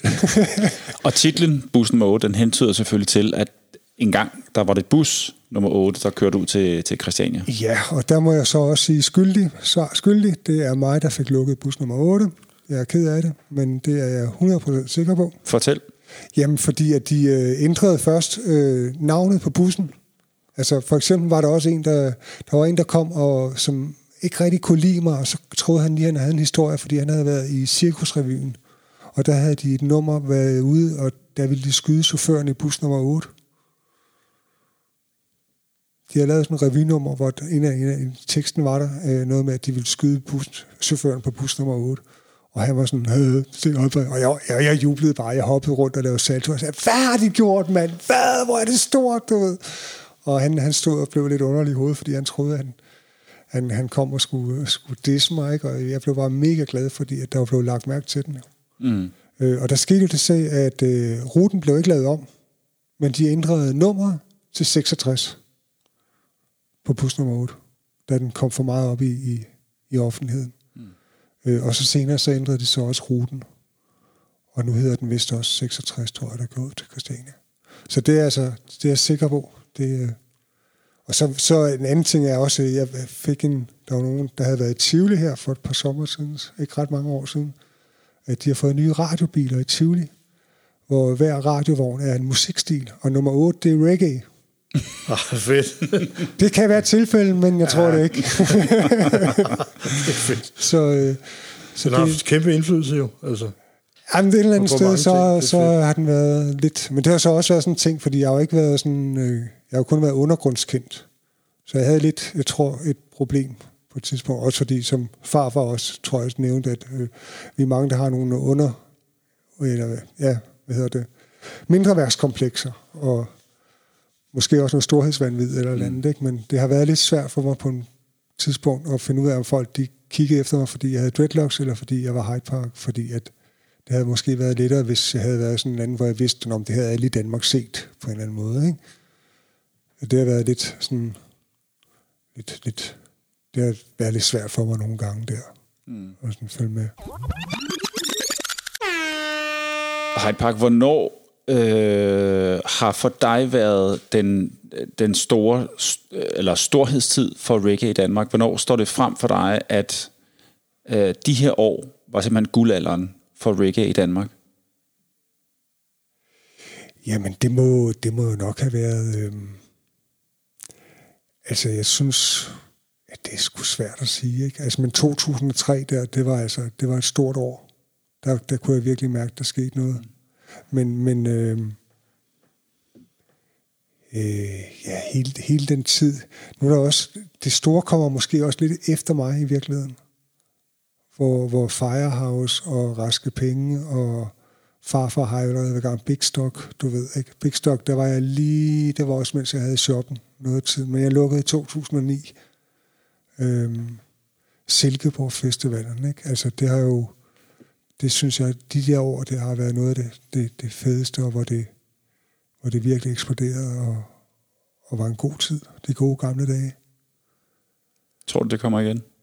Oh, det er svært. Jeg, jeg ved ikke, om det er fordi, altså jeg synes måske, Danmark er jo noget af et konservativt stift-nækket øh, bunderøvsland, ikke? der er meget forstokket. Altså, så jeg synes måske, at vi har en, en ret hård kamp med en alternativ musikgenre for at, at slå igennem, hvor, hvor det hurtigt bliver til, øh, nu er det MGP, der er det store kulturelle ting i Danmark. Ikke? Altså, men, men altså, der er jo stadigvæk flere og flere Altså, det har jo også taget et level. Altså, det har jo taget et level med, at nu er, som sagt, der er sound systems, der har en speciel stil, og folk bygger højtaler og sådan noget, ikke? Der kan jeg godt blive lidt vred nogle gange, når folk siger, at de første sound systems var nogle af dem. Jeg var et et-man sound system. Altså, Skyjuice var også sound system dengang. Det kunne godt være, at vi ikke havde vores egen kasser, men altså, det var sound system-stilen, vi kørte. Det var os, der var ude og lave det, og det var os, der... Altså, meget det der med, at det ikke bare skal være pop, at det som regel er gået i en natklub, så er det bare bang, bang, bang, og rytmen skal være den samme, og vi skal være smart og sådan noget. Nej, nej, vi skal tage den ned, og så skal vi også bum spille et, et, et Studio One-nummer, gammelt uh, Studio One-nummer midt i der, hvor det passer slet ikke i virkeligheden, men det skal vi. Vi skal også lige stoppe op og sige, hey, husk lige de fattige, we are cry for the poor people, dem. Og tage noget politisk og noget socialt og noget kulturelt. Det er, hvad et soundsystem er på Jamaica. Det er, det er det, som gør vores unik. Der var for eksempel på et tidspunkt, hvor øh, DSB havde sådan et rejseblad, der lå ude i togene, hvor øh, de interviewede, jeg tror det var fire eller fem forskellige musikgenre. Øh, Morten Gilsted var, som øh, var til heavy rocken, han, er, han sad i båden ude ved siden af mig. Øh, og så var der en country og western sanger, eller et eller andet, der hørte det med amerikansk cowboyhat og cowboystøvler. Og, og det, der var skar i øjnene, det var, at alle de andre, de talte mere om, ja, åh, oh, det er fedt med cowboystøvler og, og cowboyhat, ikke? og øhm, dødsmetallica med dødningehoveder, og det du ved ikke, hvor, hvor reggae'en, det var meget mere øh, politisk og socialt, det jeg talte om. Og biblisk også, faktisk. Ikke? Øhm, det, det, det, det, der er det fede ved reggae, det er, at det er meget mere end bare musik. Det er, øh, det er kampen for, for kampen imod uretfærdighed. Øh, og, og det, det, øh, det bliver jo aldrig for gammelt, det tror jeg ikke. Jeg, jeg ved ikke, måske er det lidt mere nu, hvor det er sådan for eksempel øh, Steppers-scenen, jamen, så skal man være meget man skal være meget indsnævret på, at det er den stil, man kan lide. Altså, øh, hvor dengang, hvor jeg som sagt øh, spillede, der, jamen der, der spillede vi noget af det hele, hele aften. Ikke? Så der var altid noget, man kunne lide, og noget, man ikke kunne lide. Men nu skal man være meget specificeret, om jeg kan lide steppers, for at gå til det, for eksempel. Ikke? Mm. Øhm, men jeg synes, det er rigtig fedt med de, øh, de nye kræfter, der kommer. Altså, jeg synes, at øh, ja, farfar har gjort en stor ting. Ikke? Øhm, raske penge, klumpen og hele det projekt, de har gang i. Og jeg synes jeg også er meget tro til lige det, jeg har siddet og talt om, ikke? hvor øh, måske farfar er lidt mere kommersiel nogle gange har, har været den vej, ikke? men altså det er også det er sgu svært. Du skal leve af det og har det studie og sådan noget. Det, det, jeg fordømmer ikke nogen for det eller noget, fordi jeg er godt klar over, at det er ikke... Og det er også... Nu hørte lige farfar, jeg kan godt lide at, og ikke at sætte sig fast i en, at man godt kan lave noget andet også, og det er også fint nok, ikke? Øhm, nogle af de er, nogle er måske det er sådan lidt mere, at de minder det er sjovt, ikke? Øh, hvor jeg synes, det, det, altså, det er der, der, hvor der skal kæmpes for det, det er der, hvor det er nede. Det er der, hvor man virkelig skal kæmpe for det, ikke? Helt klart. Øh, Ja, McCoy, McCoy og, ja, dem skulle lige til at nævne. og Adam, og, og McCoy, har jeg så meget respekt ja. for. Det er jo det er også så fedt, det de laver. så fantastiske, ja. og jeg håber virkelig, at de får genudgivet øh, Adams danske album der, som de taler om i deres podcast, for det er virkelig et album, der fortjener at blive udgivet igen, hvis folk ikke kender det. Mm. Det er sådan lidt, på en eller anden måde, øhm, når man oversætter sådan nogle amerikanske resteplader til dansk, så kan det, som det han har gjort i virkeligheden, jo ikke, altså ikke direkte, men har skrevet samme ånd på dansk, det kan godt lyde sådan lidt naivt, du ved ikke, på en eller anden måde, men i virkeligheden så er det fantastisk, og jo mere man hører den plade, jo, jo, jo dybere går det ind, og det er jo ren meditation. Og, og, og, og ja, hele den måde med deres live-produktioner, og jeg synes jeg virkelig, at det, det er vejen frem. Nu vil jeg godt springe til det næste nummer, du har valgt, øh, som vi skal høre. Øh, jeg ved faktisk ikke helt, hvad det er. Så vil du ikke bestemme, hvad vi skal høre nu? Det, øh, det må være det der Junior Reed, er det ikke det der tilbage, tror jeg? Jo. Øhm, jamen, det havde jeg også, og det var selvfølgelig også lidt det der med det her øh, sound system øh, vibes der, øh, som jeg var inde på. Øh, med sound system, det er et live band i diskotekform. Øhm, det er jo sådan en ting, og hele den der med, hvad der er rigtigt og forkert musisk, det talte jeg også meget om i, i var det, var, ja, var det ikke farfar? Oh, det kan podcasten, der tror jeg, hvor jeg talte om, hvad der er korrekt, og hvad det, eller var det Tormod, måske, tror jeg. At, at Ja, det var med Tormod, ja. Ja, at fordi noget ikke er... Øh, at det behøver ikke at være helt musisk korrekt for at være fedt. At det nogle gange, altså... Hvis man, når man tager til Jamaica, så oplever man jo det vildeste, at dem, der går på gaden og alle mulige andre, jamen nogle af dem kan toaste i en helt anden tempo, og en helt anden, øh, en helt anden øh, akkorder, end det musikken kører. Det er helt forkert. Det er helt forkert, men på en eller anden måde, så, så, så virker det alligevel.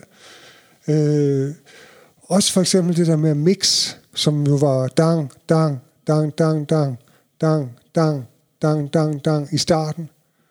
Øh, men hvor jeg oplevede, for eksempel det der Jack Ruby, som man kan tage ind og høre på, på mit Mixcloud, at det er mere, øh, det er mere ligesom en tegnsætning, altså sæt punktummer og, og kommaer, og det behøver ikke lige at være en statisk, rytmisk, det kan godt ændre sig helt vildt, ikke? Og det har jeg sådan prøvet at efterligne, men nu er jeg jo heller ikke amerikaner, så jeg er jo heller ikke øh, den allerbedste til det, men jeg er heller ikke helt dårlig til det, men jeg er bare blevet misforstået mig rigtig mange gange, fordi at jeg kører mere efter den der tegnsætning, i, i forhold til, at det bare skal være som en trommeslager, der spiller præcis det samme for at holde rytmen. Ja. Men det, det kan ændre sig undervejs. Ikke?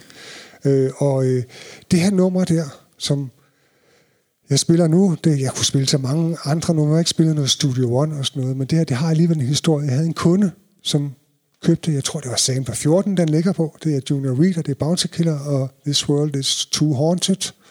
Øhm, og han kom tilbage, efter at have købt, og fortalte mig, at øh, de havde været, haft øh, musik i skolen, musikteam i skolen, hvor de havde siddet og ikke øh, rigtig lavet noget. De har bare siddet i små grupper rundt omkring i klasselokalet, og i hans lille gruppe der, der, er de så, der er han så sat det der nummer på. Og så var øh, musiklærerinden, hun var kommet forbi og hørt sådan 10, 15, 20 sekunder af det der nummer der, og så har hun så bare kigget underligt på mig og sagde, hvis jeg skulle give det der nummer karakter, så ville jeg give det 0,3. Men så da det var færdigt, så kom hun tilbage, og så sagde hun, prøv lige at høre. Nu har jeg hørt det, og det de gør, det kan man ikke. Men de gør det. Jeg vil godt ændre min karakter til 11. og det siger rigtig meget om det der øh, amerikanske, at øh, det kan godt være, at det virker, selvom man ikke har gået i musikskole. Hvis det er vibesene, der tæller. I hvert fald Bounty Killer og Junior Reed med This World's Too Haunted. Go Star. None of my Tell the youth and feed Well, I'm true, I'm true. Tell the youth and feed This is like a disease of a flu. Tell them put up the on, tell them gun. I'm the two. Put up the gun. It's not right, it's just not true. You see the war thing. Yes, we want it to stop. Life you, to please. win. Put up time. No sell a shop. You see the gun thing. Yes, we want it to done. That gun in the ghetto. Me say too much blood around. You see the man them. We a promote the gun.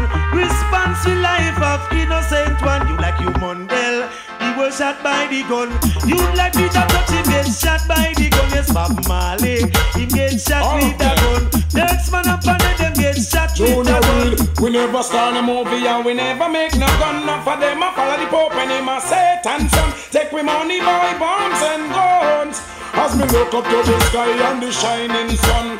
Sodom must go down, this world too haunted.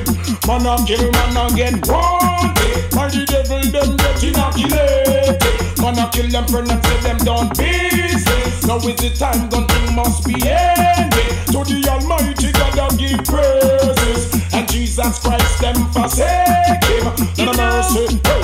Hey.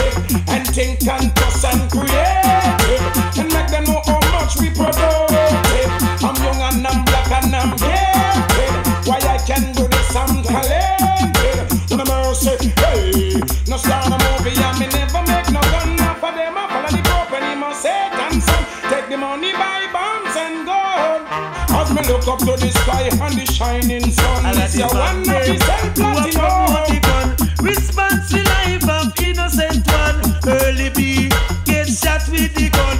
Youth like Tiger, him get shot with the gun. Man like Free I get shot with the gun. Man like Prince Araya, who them shot with a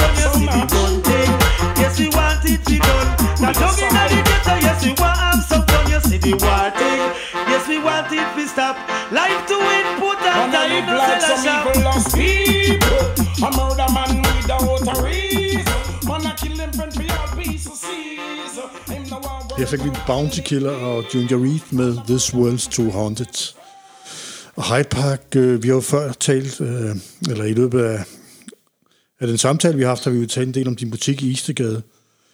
Øh, kan du ikke fortælle lidt om, øh, hvorfor du øh, lukkede, og, og hvordan det, Jamen jo, det fandt sted, at, at du var nødt til at lukke?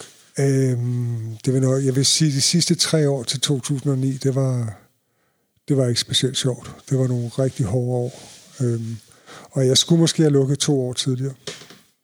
Ja. Øh, det gjorde alle de andre, Loud og Barton Barton og sådan noget. De lukkede to år før mig. Ja. Øhm, og de havde måske mere set, hvad vej vinden blæser. Øhm, det var folk begyndte jo at... Som der var en, der sagde, på Hyde Park, du åbner en forretning, så fortæller du folk alt det, du ved, og når du har gjort det, så åbner de selv en forretning ved siden af. Eller i det her tilfælde, så går de på nettet, På nettet og og køber, henter- og, ja, og køber ja. alle deres plader der, Ja, ikke? ja, Øh, og så ser du ikke dem igen. Nej. Øh, og det er ikke for at være bitter, men sådan, sådan er det. Det er så også... Altså, jeg, jeg tror altså også en del, nu ved jeg ikke, om jeg er meget øh, selvcensureret her, men øh, jeg tror, at det, det har været vigtigt for reggae-kulturen, at der har været en forretning. Der var sådan... Der Jamen, var en har jo været- forretning, ikke? Altså, det det, det, det, altså. cementerer ligesom, at den her genre, den findes, ikke? Det var jo et mødested, altså for, Også det, for alle os reggae-nørder, det der. Men ikke? også for, Øh, for øh, aviser og journalister udefra og alle mulige andre, at når, når der er en forretning, der sælger sangeren, så er den der også Ja, ja, på en eller anden ja, måde, ja, ikke? Mere ja, end, ja. end, end alt muligt andet, ikke?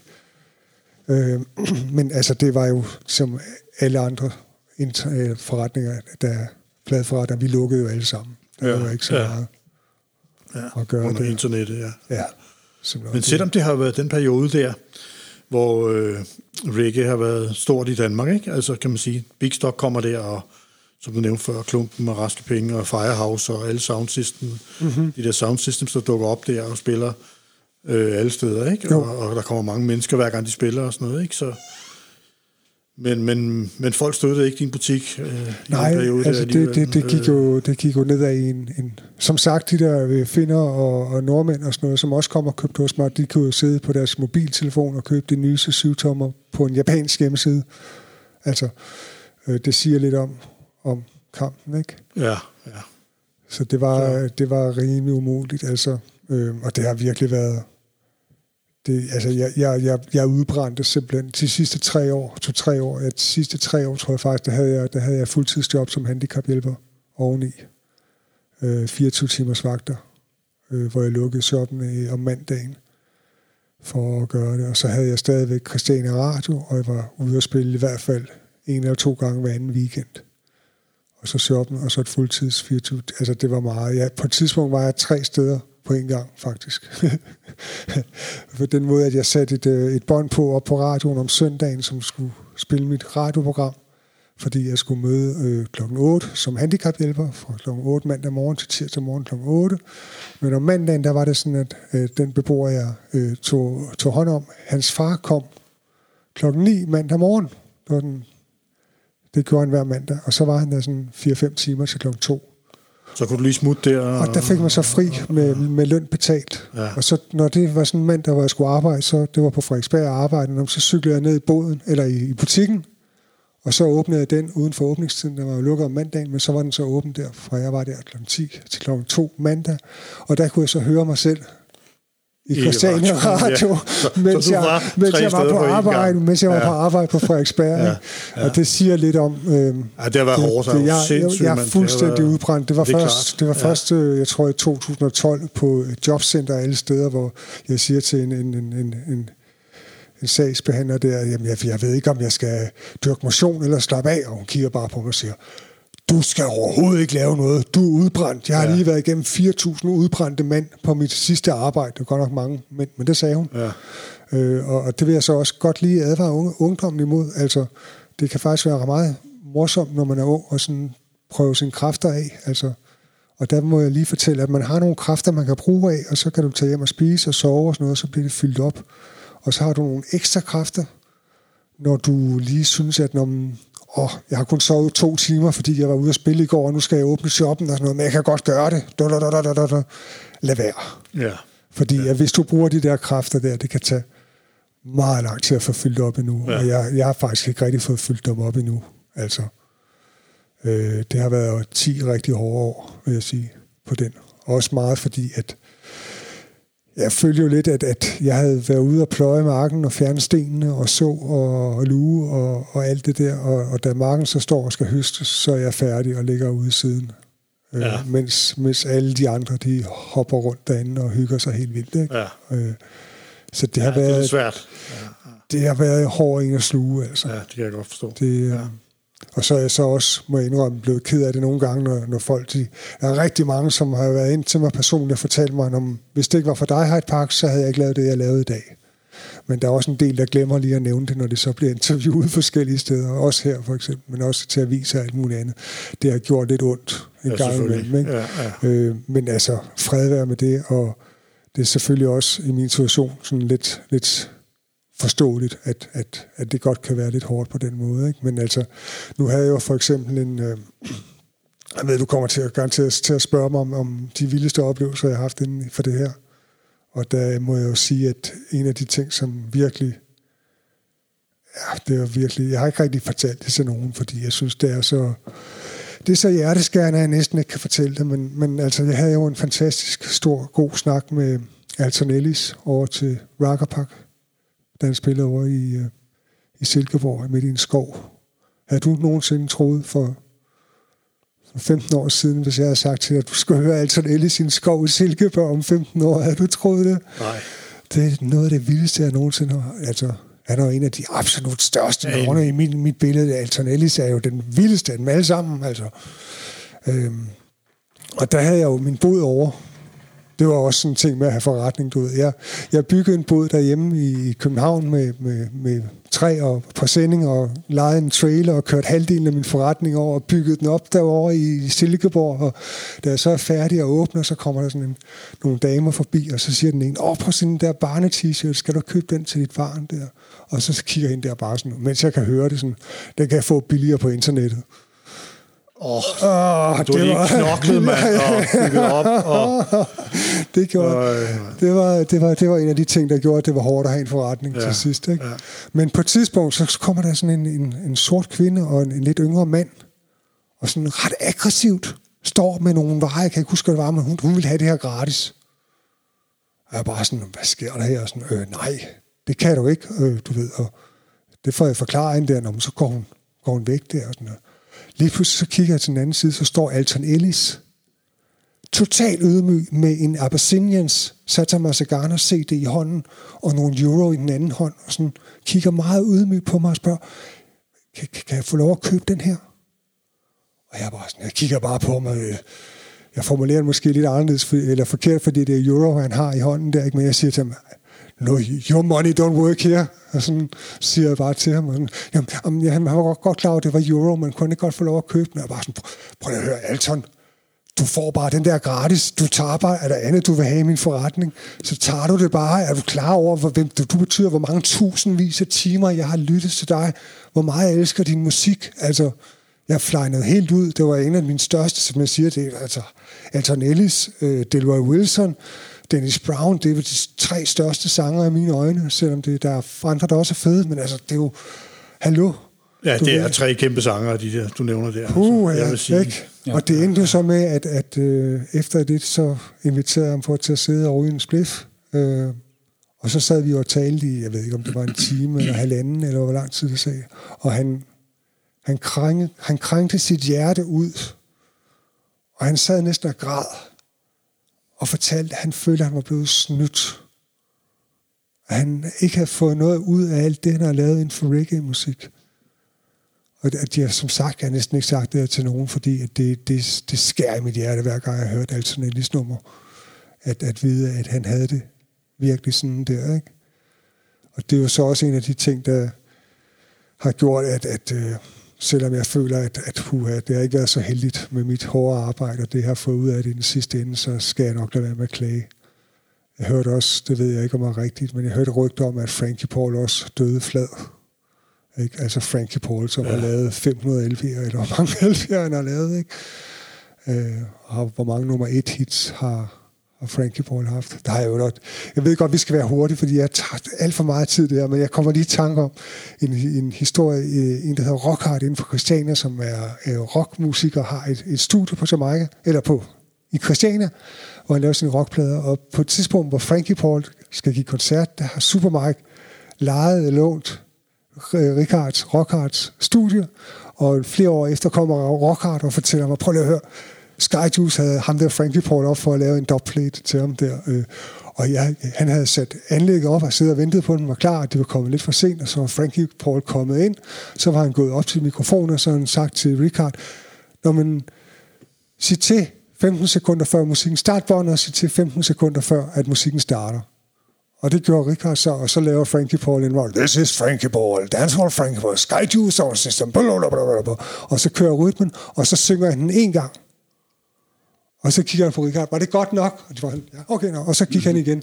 Så samlet havde han været i det der studie mere end to minutter mere end det tog at lave nummeret. Og Rockhart, han var, han var dybt imponeret over Frankie Paul. Ikke? Altså, det var, det var en, en, for en, som, som havde lidt kamp mod de der rockfolk i starten, der var det også en af de store historier. Havde også øh, gjort, øh, det må jeg også lige skynde mig at fortælle, ham der, øh, jeg fortalte om ham, bullshit rockeren op i køkkenet, der stod og fortalte, om jeg ikke øh, skulle ja, skrive ud ja, af staden. Ja. Han kom jo mange, mange år senere og fortalte mig, at hey, Hyde Park, prøv at høre, vi, vi var på Jamaica. Og det var også på grund af dig og på grund af Natasha og sådan, ikke? Og vi sad op i, i bjergene og lavede nol og sådan, og så, øh, så en aften, så tog vi ned på stranden, det var på Bob, Bob Marleys fødselsdag, og da vi kom derned, der var de ved at lave en koncert. Jeg har aldrig set så store hype, øh, højtaler før Hyde Park. Det var så hele Bob Marleys fødselsdag, der lavede fødselsdagskoncert. Der må jeg sgu indrømme, der, der kom sgu en tårer ja. Park. Det sagde han. Og det var også bare en stor sejr for mig, at den samme mand, der har kommet og fortalt mig 20 øh, år tidligere, at jeg skulle tage at skrive ja. helvede til kom. Og det var stort af ham ja, at gøre det. det. det jeg har stor respekt for, at han kom og fortalte mig det. Ja. Altså, efter. Så hvis du hører det derude, så nok respekt for det. Apropos det øh, og respekt, Hyde Park, har du fået den credit, som du burde have? Ja, altså når jeg taler med folk personligt, så, øh, så, så, så får jeg rigtig meget respekt fra, fra folk, når jeg taler med to to-mandshånd. Ikke? Øh, jeg har haft som sagt lidt med, at de så husker også lige at sige det, når der er en journalist, der spørger, hvorfor at du laver reggae i dag, eller hvad der er influeret, så husker også lige mit navn. Ikke? Men det er mere noget med at skulle forklare min familie, at jeg ikke har spildt mit liv på noget, ikke? og også lidt med, at når, hvad er det, der står i historiebøgerne om 50 år? For det kan godt være, der er mange, der siger, jamen Hyde Park, du er jo, du er jo dansk reggae, og øh, det ved alle jo, men det gør de jo ikke om 50 år, når vi alle sammen er døde. Vel? Så det er sådan lidt der, jeg har haft det lidt sådan... Lidt, øh, men jo, altså det, det, det synes jeg. Øh, der er masser, der, der fortæller mig, at jeg har gjort en, mm. en, en god indsats. Kan altså, jeg, jeg, jeg har det er også lidt ærger mig lidt, at jeg aldrig har fået... Fordi da jeg lavede, da jeg lavede forretningen på Istergade, der var det jo også noget med, at jeg tænkte, at jeg kunne have sådan en trekant, altså noget med radio, man ikke tjente penge på, og så en pladeforretning, og så ud og spille som soundsystem og artist, at på en eller anden måde kunne jeg få det til at gå op i en højere enhed, ikke? Og, og det, det, det kunne jeg altså ikke finde ud af. Jeg har stor respekt for, for raske penge, som, som gør noget af det, den stil nu, ikke? Mm. Det, det kræver sin mand at gøre det der. Øhm, men det ærger mig lidt, at jeg ikke har fået sådan en artist siden øh, mere. Jeg har for eksempel aldrig nogensinde øvet med et band. Jeg har aldrig nogensinde været et øvelokale med et band. hvis du har set mig live med en eller anden band, så er det typisk i, 19 ud af 20 tilfælde, så har det været sådan på scenen. Når man skal ikke lave et nummer nu, jo, øh, når man spil et eller andet, eller spil den foregående rytme, eller et eller andet. Øh, som jeg jo også synes er fedt. Altså, det er jo en af de der ting med amerikansk, øh, du ved, at man, at man bare sætter et eller andet rytme på, og det kan lade sig gøre, fordi at basgangen, den er, den er ikke fixeret med en eller anden melodistemme, som det tit er i rock, øh, og man skal finde nogle akkorder, men man kan finde sin vej igennem. Så sæt et eller andet nummer på, og så jammer vi på den, og, og, og så kører, finder vi en vej igennem. Det er jo en af de ting, jeg synes, det er det fede ved, ved at, at gøre det, men, men det kunne have været lidt sjovt at se, hvad jeg kunne have bedrevet, også fordi, at jeg må sige, øh, nu sidder man og pusser sin egen glorie igen måske, men jeg har tit fået at vide af folk, når jeg så har været på scenen og lavet sådan et improviseret ting der, så er der nogen, der har fortalt mig bagefter, hej Park, du var det bedste hele natten, eller hele aften. Bare sådan, ja, ja, det der band har altså spillet i lang tid derude, men du er bedre lige min fire minutter. Altså, det er sådan lidt, wow, du ved ikke stort. Sidste, der sagde det til mig, det var så måske ikke lige med optræde, men det var faktisk en herre, der hed Lars Larsen. Ja.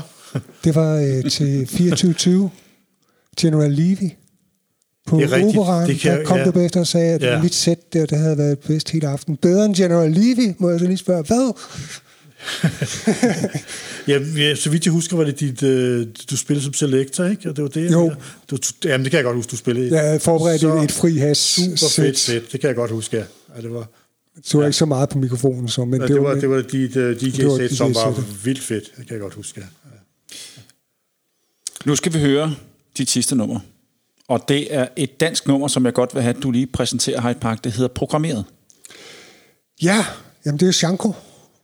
Øh, og det, jeg spiller det, jeg kunne godt have spillet nogle andre. Der, jeg er jo øh, altså både Raske Penge og Big Stock og Natasha og Kaka har jo også husket mig i nogle af deres numre, nævnt mig i deres sange. Men det her nummer her, det øh, med Shanko, det er sådan lidt mere øh, direkte og øh, sådan handler lidt om, hvad, hvordan han havde det, da han opdagede, at min forretning var lukket nede i Istegade, og Hyde Park var væk. Så det synes jeg, det fortjener. Det fortjener. De, han laver jo også i øvrigt øh, øh, radio. Han laver, har noget, der hedder Mansa Radio, sammen med nogle venner, som man kan høre ind på SoundCloud. Dobmansa. Dub Mansa. Yes. Så dem skal vi også lige. Det er også den yngre generation, der kommer frem. Og de får, øh, dem lytter jeg til også, deres øh, udsendelser. Kæmpe shout-out til Dobmansa herfra, helt klart. Yes. Øh, det er en stor anbefaling, at man hører deres afsnit. De ligger ud blandt andet også inde på danshold.dk. Yes. Så øh, det, skal man, det skal man lige tage sig tid at lytte til. Skal vi ikke høre nummeret? Programmeret. Bum.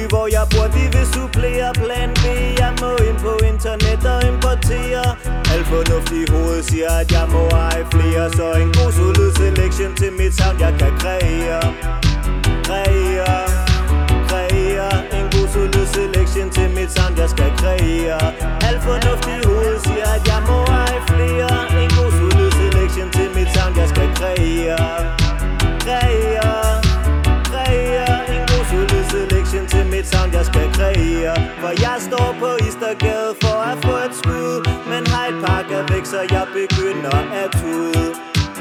At tude, at tude. Hej pakker væk, så jeg begynder at tude. Står nu på Istedgade for at få et skud. Men hej pakker væk, så jeg begynder at tude. At tude, om det er loppemarked, bladmesse eller lokalt Finder jeg ikke noget guld, er der ting, der kan gå galt? For jeg er ikke mig selv, jeg er besat af en dæmon. Jeg døde ude i fremtiden, men de sendte min klon. Min krop er kød og blod, men min hjerne er en computer. Nægter adgang til lortetun, der ikke kan bruge sig Jeg får et ondt blik i øjet, når jeg finder en sjælden tune til lav pris. Han ved ikke, det er en vinder. Ud af hans butik til en tiger, den forsvinder. De penge, den er værd, ja for ham er det kun minder. Evigt på rov, lader som om jeg normal Sidder på den rytme som en nøgle på en gren. Signal bliver sendt ud fra hjerne til min hænder. Dæmonen i min krop siger stil fra dine venner. Svært at gøre det rigtigt, når mit sind er programmeret? Big tune i dansen, min chip jeg alarmerer. Hvid vinkellinse i mit øje fokuseret. Terminator-stil, empati elimineret. Elimineret, elimineret. Terminator-stil, empati elimineret. Svært at gøre det rigtigt, når mit sind er programmeret. Hvid vinkellinse i mit øje fokuseret. Jeg er fokuseret, jeg er fokuseret Svært at gøre det rigtigt, når mit sind er programmeret. Jeg programmerer, lover programmerer En gang igen, og du ved, jeg programmerer Jeg programmerer, mit sind er programmeret Terminator-stil, empati elimineret Al empati elimineret Elimineret, og oh, jeg fokuserer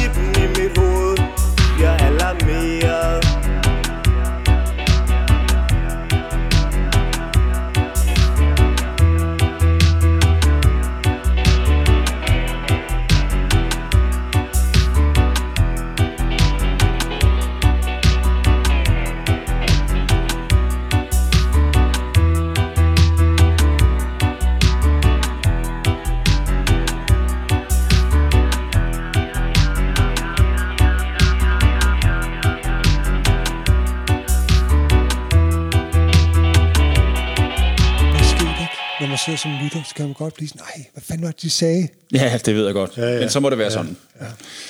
Øh, det giver en stemning af, at vi sidder og hyggesnakker, ja. og det kan jeg godt lide. Og vi hyggesnakker sindssygt meget her omkring bordet i, i køkkenet sammen med Lars Larsen på min venstre side og Hyde Park på min højre side. Øh, her fik vi nummeret programmeret med øh, Shanto, og øh, et nummer, som man godt kan sige er dedikeret til dig, Hyde Park. En del af det er i hvert fald, og tusind tak. Stor, Ja. ja. stor, stor ære. noget andet, vi sad og snakkede om, det var jo også det her med, øh, kan, man, kan man tillade sig at føle sig øh, overset? Det snakkede vi om inden nummeret. Kan man, kan man tillade sig at føle sig overset, når man har haft så stor en finger med i spillet i, i dansk reggae, som du har? Jeg spurgte dig lige inden, om, øh, om du følte, du har fået den kredit, som, som du har fortjent. Og det synes du, du har. Øh, men jeg vil bare gerne sige, at jeg, jeg kan fandme godt forstå, hvis man sidder med en følelse af, at man måske ikke har. Øhm, fordi tiderne skifter, og folk udvikler sig, og nye kommer til, og nye starter deres projekter, deres musik, øh, og ved de, hvor, at, hvor det her kommer fra. Hvem har, som du selv så smukt sagde før, hvem har øh, sået jorden, før jeg kom til? Hvordan kan man overbevise dem om, eller fortælle dem, hvor, hvor nede det var, dengang vi startede? Ikke? Ja. Det var, det var absolut nedgangsperioder, dengang du startede. Øhm, så jeg kan godt forstå, hvis man, øh, hvis man føler sig, at man står sådan lidt nede bagerst i bussen og vinker og siger, hey, det er faktisk mig, der har gjort sådan og sådan en gang. Det skal du bare lige vide. Det er okay, man gør det. Det synes jeg er helt okay, og det er jo også selvfølgelig derfor, at øh, du siger det, du gør, og det er derfor, du er med her, fordi at vi synes, du øh, skal have den respekt, øh, som du i den grad fortjener. Tak. Jeg gjorde det lidt, øh, hvis jeg lige må, fordi at, øh, da Rasmus havde været inde, Raske mm. Penge, der, hvor det også lige skrev til ham, nå, okay, for jeg blev ikke nævnt overhovedet. Mm. Og sådan, nå, så alt det, du har sagt til mig om, hvor meget jeg betyder, det passer ikke, eller hvad? Og, og der, der skrev jeg til ham, at jeg faktisk fået lov til at læse den op her. Yo, brother Hyde Park, det er jeg sgu virkelig, virkelig ked af. jeg hader selv at blive glemt, og jeg ved, det er værre for dig, på grund af de ting, du har fortalt mig om gennem tiderne. Det er bestemt ikke på nogen måde, fordi din betydning ikke har været, har været lille for mig. Både plader, du har solgt mig, og DJ for mig gennem radioen og live, knowledge i butikken og bus nummer 8 har været vigtige brækker i mit reggae-puslespil. Men især som selektor har du inspireret mig. Jeg ved ikke, hvorfor jeg ikke fik nævnt det denne gang. Der var masser af tid til det, kan man sige. Jeg er ked af, at jeg glemte det, og at den ekstra byrde, det gav dig, men og så videre, og så videre. Og jeg skal også, det, det er fedt, du ventilerer det. Øh, det tror jeg ikke, jeg selv måske havde tur at gøre, men det er fedt, du siger det. Så, øh, så det, og jeg, jeg, altså, som sagt, jeg bærer ikke af på nogen eller noget, altså, men jeg vil være glad for, hvis folk, der føler, at jeg har inspireret dem, også måske lige husker at nævne det, når de bliver spurgt om, hvad der inspireret dem, selvfølgelig. Det, det, Det, kan, det er min løn, det er det, jeg ser som min løn. Mm. man kan sige, det kan jo også være svært at, Og huske det hele. Og Og- huske det hele, og huske alle dem, man, øh, hvis vej man har krydset øh, ja, på sin egen vej, øh, og alle de mennesker, som har inspireret en. Øh, Jeg har garanteret glemt en masse, og det var en af grundene til, at det har taget så lang tid for mig at komme herop. Det er fordi, åh nej, hvor meget skal jeg huske, og hvor meget skal jeg glemme, og jeg skal heller ikke lyde for bitter og sådan noget, men mm. det har været rigtig hyggeligt at være her. Ja. Øhm, jeg kunne godt tænke mig at høre lidt om øh, nogle af dine største oplevelser, du har haft i musikken. Hvad står frem for dig? Er- Har det været koncerter, eller er det noget, du selv har lavet? Eller? Jamen, det har jo været, det er, det er jo en, en blanding af, af alle mulige små ting. Jeg fortalte lige om den der nytårskoncert op på operan. Der. Øh, Jeg spillede også, øh, Fatman lavede noget ind i Vega en gang, hvor der var sådan 100 DJ's, og vi spillede 20 mennesker ad gangen, tror jeg det var. Eller 20 minutter hver DJ. Øh, hvor jeg også, Buddha T var også inde og spille der blandt andet. Alle mulige, altså ja, 100 DJ's, så var alle var der, ikke? Øh, men da jeg skulle på, der var der ikke nogen inde i, i store Vega nærmest, der var de alle sammen inde i lille Vega. Og jeg havde forberedt sådan en 20 minutters øh, Studio One, hvor jeg tror, jeg spillede maks et minut af hvert. Jeg har spillet 20-25 forskellige Studio One-numre. Og jeg glemmer aldrig, hvordan folk, de nærmest, altså hvordan jeg, salen blev fyldt op efter 5-10 minutter, altså da jeg kiggede gang med at spille det der Studio One der, hvordan det bare kunne... Wow, det var altså virkelig, det var en stor oplevelse, at, at det kunne rykke folk ind og, og, og, og ville høre det der. Altså Studio One er det, det vildeste, ikke? Altså, og det, det, mens jeg lige husker det, ikke? Nu taler, jeg skal nok komme tilbage til store oplevelser, men, men dansk reggae og en ting, som jeg lige må råbe ud til alle, der har noget med dansk reggae at gøre, en ting, som jeg er virkelig ked af, og som jeg tror kunne have hjulpet dansk reggae rigtig meget, og måske gjort det endnu større, end det har været. Hvad skete der lige med alle de versioner? Hallo? Det er en af de største og fedeste ting i reggae-musik. Det er, at du kan have en fed musik, rytme, en version, og på den kan der laves 100 avis af forskellige numre. Selv den dag i dag, Altså, jeg kan jo Studio One-nummer, som jeg elsker, så meget jeg ikke kan forklare dem, og har elsket dem i 20-30 år. Og selv i dag kan jeg opdage et nyt nummer på den samme rytme. En ny sang på den samme musik, på det samme, spol, øh, samme bånd, som er optaget med Horace Andy for 30 år siden, kan jeg opdage et Silvertones nummer, som er lige så fedt efter 30 år. Det er jo for vildt. Altså, hvis man havde et ACDC-nummer, man elskede helt vildt, og så kunne høre den samme musik med en ny sang ovenpå. Det lyder helt mærkeligt, Jamen- når, du, når du tager det over i den kontekst. Ja, men det jo det, vi har med reggae-musik. Ikke? Og det er jo også en fantastisk... For en ting er, at det er, det er let at lave... Man skal ikke til at lave et helt nyt musiknummer, når der kommer en ny artist. Men altså, når øh, Raske Penge har nummer et med Faxi Kondi, hvorfor er, det så ikke på den rytme? To uger efter, eller en måned efter, hvorfor er øh, Emma, den nye sangerinde, ikke ind på den samme rytme, som hele Danmark kender og elsker og danser til hver dag? Og så lige pludselig, hov, så er der Emma, der synger en sang om på nogen, øh, der har toastet på den øh, Faxi Kondi, for eksempel, eller... Øh, så, øh, altså, Er der, er der slet ikke nogen, der har gjort det her i Danmark? Altså, øh, farfar har lavet nogle rytme-LP'er, eller Ja, det er der, hvor han har, øh, men det har jo så været jamaikansk, og det blev udgivet på én gang. Men jeg er mere den, den der, at man kan udnytte, at noget er nummer et til at skabe næste nummer et. Altså det bedste eksempel, det er jo Yellowman, der lavede I'm Getting Married in the Morning, og blev nummer et.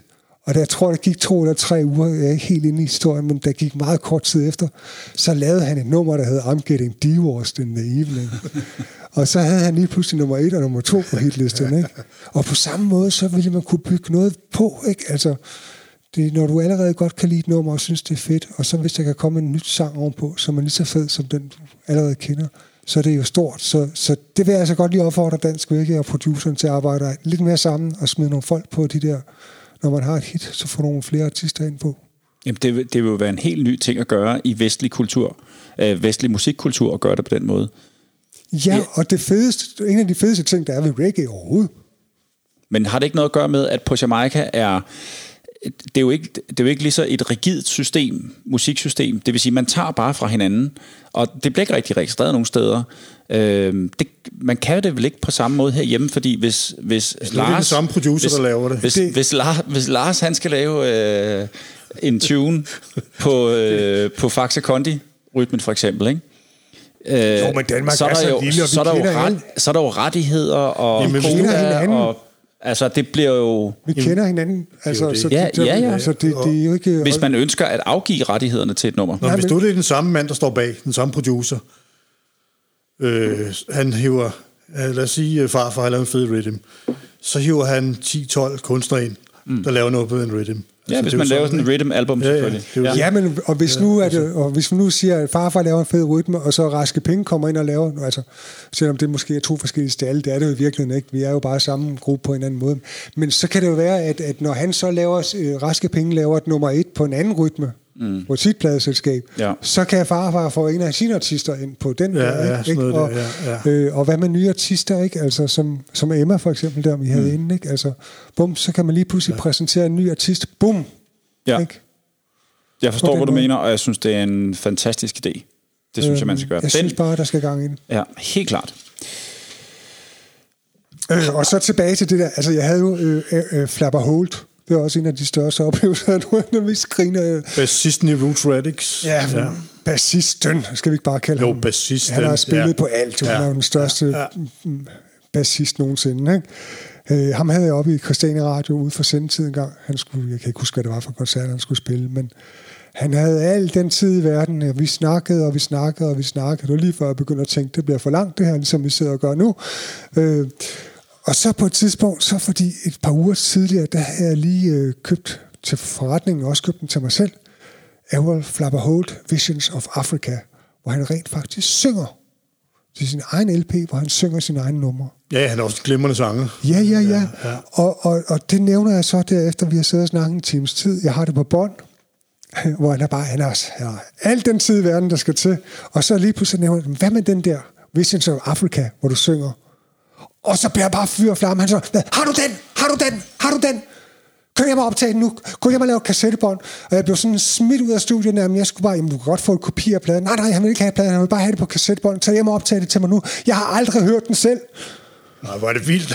Altså, kan I forestille Ja. det? Han har lavet den for Det var ja, vist- 30 år før, eller sådan Ja, noget. ja, han har aldrig han, hørt han har den. aldrig hørt den selv. Han blev fyr og flamme. Jeg har det på bånd. Øh, det, det, det, det var en stor oplevelse. Ja. Jeg har også... Ja. Ja, jamen, øh, nu tager jeg min lige hurtigt. Jeg havde også en anden sjov oplevelse, som også var, det måske bare, det er bare sjov. Det, jeg havde lige lavet radio op på Christiania Radio, og sat mig ned i båden nede på øh, i Christiania der, og så kommer der sådan en, en lille indisk pige øh, fra England, og hun, går, hun ser mine plader der, øh, og så går, går hun i gang med at kigge, hvad der er de her plader, og så kan jeg se, at hun, hun tager en plade op og stivner. Hun stivner simpelthen bare sådan fuldstændig, what? Og hun kigger meget mistroisk på mig. Meget underligt at se, hvad sker der her. Det er en Matt Professor-plade. Og jeg købte jo plader direkte fra Matt Professor. Og øhm, den der plade, den var altså lige udgivet. Altså, og det er jo det, Matt Professor, Matt Professor, han har jo en eller anden udgivelsesdag, den første for eksempel, men han får den jo allerede ind den 20. Og så har han sendt den til mig, og jeg har fået den den 23. Og så jeg har jo sat den ud. Ikke? Men hun fortalte, at hun blandt andet levede af i, London. Hun boede i en, ude i en købstad til London. Øh, at hun tog ind til de fede pladeforretninger, og så købte hun fede reggae-plader, og tog hjem til sin øh, lokale samfund der, og så solgte hun de der plader videre til sine venner. Det var en af de ting, hun ledte efter. Og hun sagde til mig, jeg har været hele London igennem i går for at finde den plade her. Og så kom Tom til, til Christiania. København på en lille båd ude på Christiania, nu, der står hun brugte reggae-plade, hvad er det, eller hvad er det for noget? Og så siger hun bare, nævnt, hvordan, fanden, hvordan kan du have den her plade, jeg ikke kunne finde i London i går? Det var bare sådan, det, Ja, det var, fedt. det var en lidt sjov historie. Ja. Fantastisk. Hvad med dig i fremtiden? Hvad kommer der til at ske? Øh, nu talte vi tidligere om, at du, øh, du tager dig en velfortjent pause. Du lader batterierne op. Kommer til dig selv. Finder dig selv efter nogle ret hårde og barske år. Ser vi dig igen? Det håber jeg da, altså det håber jeg virkelig. Øhm, jeg kan sige, at jeg har haft lyst til at have lyst i rigtig mange år her. Men dels det der med at være udbrændt og ikke have energi til det. Jeg har prøvet nogle projekter at komme i gang, men jeg har haft det lidt ligesom, altså i gamle dage, der var, lad os sige, at i overført betydning, så er et projekt, der er løbet 10 km, og så har jeg haft fem projekter kørende på en gang. Øh, og så har jeg så oplevet, at når jeg så har startet et projekt i dag, så er jeg blevet forpust efter 200 meter. Ikke? Øh, og det er også lidt svært at involvere andre, hvis man øh, ikke kan føre det til enden. Så det, jeg har prøvet nogle gange, hvor det sådan ikke rigtig er lykkes, og øh, den der flamme, jeg havde engang, den, det er først, når den er slukket, man kan sådan se, at den var der. Sådan har jeg det lidt. Øh, men jo, jeg håber, altså det bliver aldrig som, for eksempel det der med, jeg har lavet nogle numre, som jeg godt kunne tænke mig på et eller andet tidspunkt måske, men det bliver ikke professionelt, det bliver som en hobbyting, ikke? Mm. Men det der at kunne komme til at leve af reggae, øh, altså jeg har haft 20-25 år, hvor jeg har gjort det, som jeg allerhelst ville. Absolut. Det kan godt være, at der ikke er kommet mange penge ud af det. Det kan godt være, at jeg ikke har holdt ferie i de 25 år, men det er et privilegie at få lov at lave noget, man elsker og, og holder så meget af i så lang tid. Så det er jeg meget taknemmelig for. Jeg håber, det er svært at spå om fremtiden. Jeg synes i hvert fald, at øh, på et eller andet tidspunkt, når du føler dig frisk ovenpå igen, at du skal få gang i nogle af de projekter. Det tror jeg, vi alle sammen vil, vil synes vil være en god idé, og det vil vi alle sammen øh, få glæde af. Øh, det er i hvert fald opfordringen herfra. Tak. Jeg vil i hvert fald sige tusind, tusind tak, fordi du havde lyst til at komme forbi og, øh, og snakke med os i dag. Det tog os noget tid at få dig ombord, og det kan jeg så forstå, og det er fordi, du vil gerne være rigtig godt forberedt, og det, øh, det kan jeg sgu godt forstå. Er der nogle steder, man kan følge dig på de social medias? Du har selv snakket om, at du har noget Mixcloud. Man kan gå ind og høre Ja, på gamle Mixcloud, øh, der, der ligger der, Radio. jeg tror, der ligger nogle af 60 forskellige mm. radioprogrammer og forskellige ting på SoundCloud. Ja. Så har jeg jo en Facebook-side, som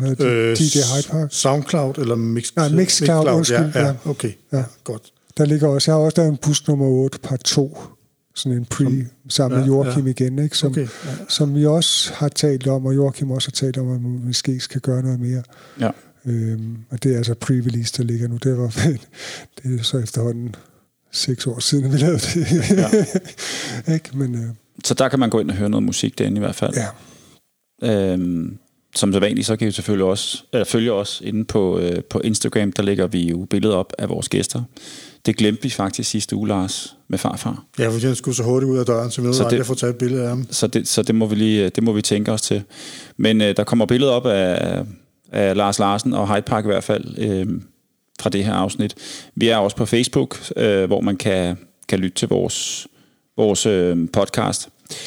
Øh, vi vil rigtig gerne udkomme hver mandag. Det har vi gjort stort set indtil videre. Bortset fra vores coronapause. Det gør vi på Apple Podcast, på Spotify, Google Podcast og så på vores egen hjemmeside fra Kingston til kbh.dk. Og jeg havde faktisk en snak med øh, Jonas Bæk, ham der styrer vores, øh, vores tekniske afdeling, og vi snakkede lidt, han havde, han havde dykket lidt ned i, hvor mange lyttere vi har, hvor mange downloads og, og streams osv. Og, og der, det blev jeg sgu lidt overrasket over, hvor mange der egentlig lytter med. Jeg kan ikke lige huske tallet, fordi vi, vi udkommer på så mange platforme, at det, det er svært for mig lige at finde et overblik over, hvor mange der i alt lytter. Jeg blev bare overrasket over tallet. Der, der er rigtig mange, der lytter med, og det vil jeg egentlig bare bringe videre til jer lytter derude, at det skal I have en kæmpe, kæmpe stor tak for. Det er, øh, den gik lige i hjertet, simpelthen. Sådan er det. Øh, og uden jer, der, øh, der lavede vi jo simpelthen ikke det her. Så stor tak til alle, der øh, giver sig tid til at lytte det her igennem. Øhm, og hermed altså også en, en tak til, til Jonas for hans øh, store arbejde med at hjælpe os med alt det tekniske. I må meget, meget stadigvæk øh, gerne gå ind også og give nogle kommentarer. Det kan man gøre inde på iTunes for eksempel. Øhm, tak skal I have, fordi I lyttede med i dag. Husk at fortælle alle, I kender om vores podcast, fordi vi vil gerne nå så vidt og bredt ud, som vi overhovedet kan. Lidt ligesom Hyde Park, han har prøvet i så mange år at udbrede den her lækre musik. Vi høres ved i næste afsnit af Fra Kingston til København på genhør, og husk nu, at reggae skal ud til folket.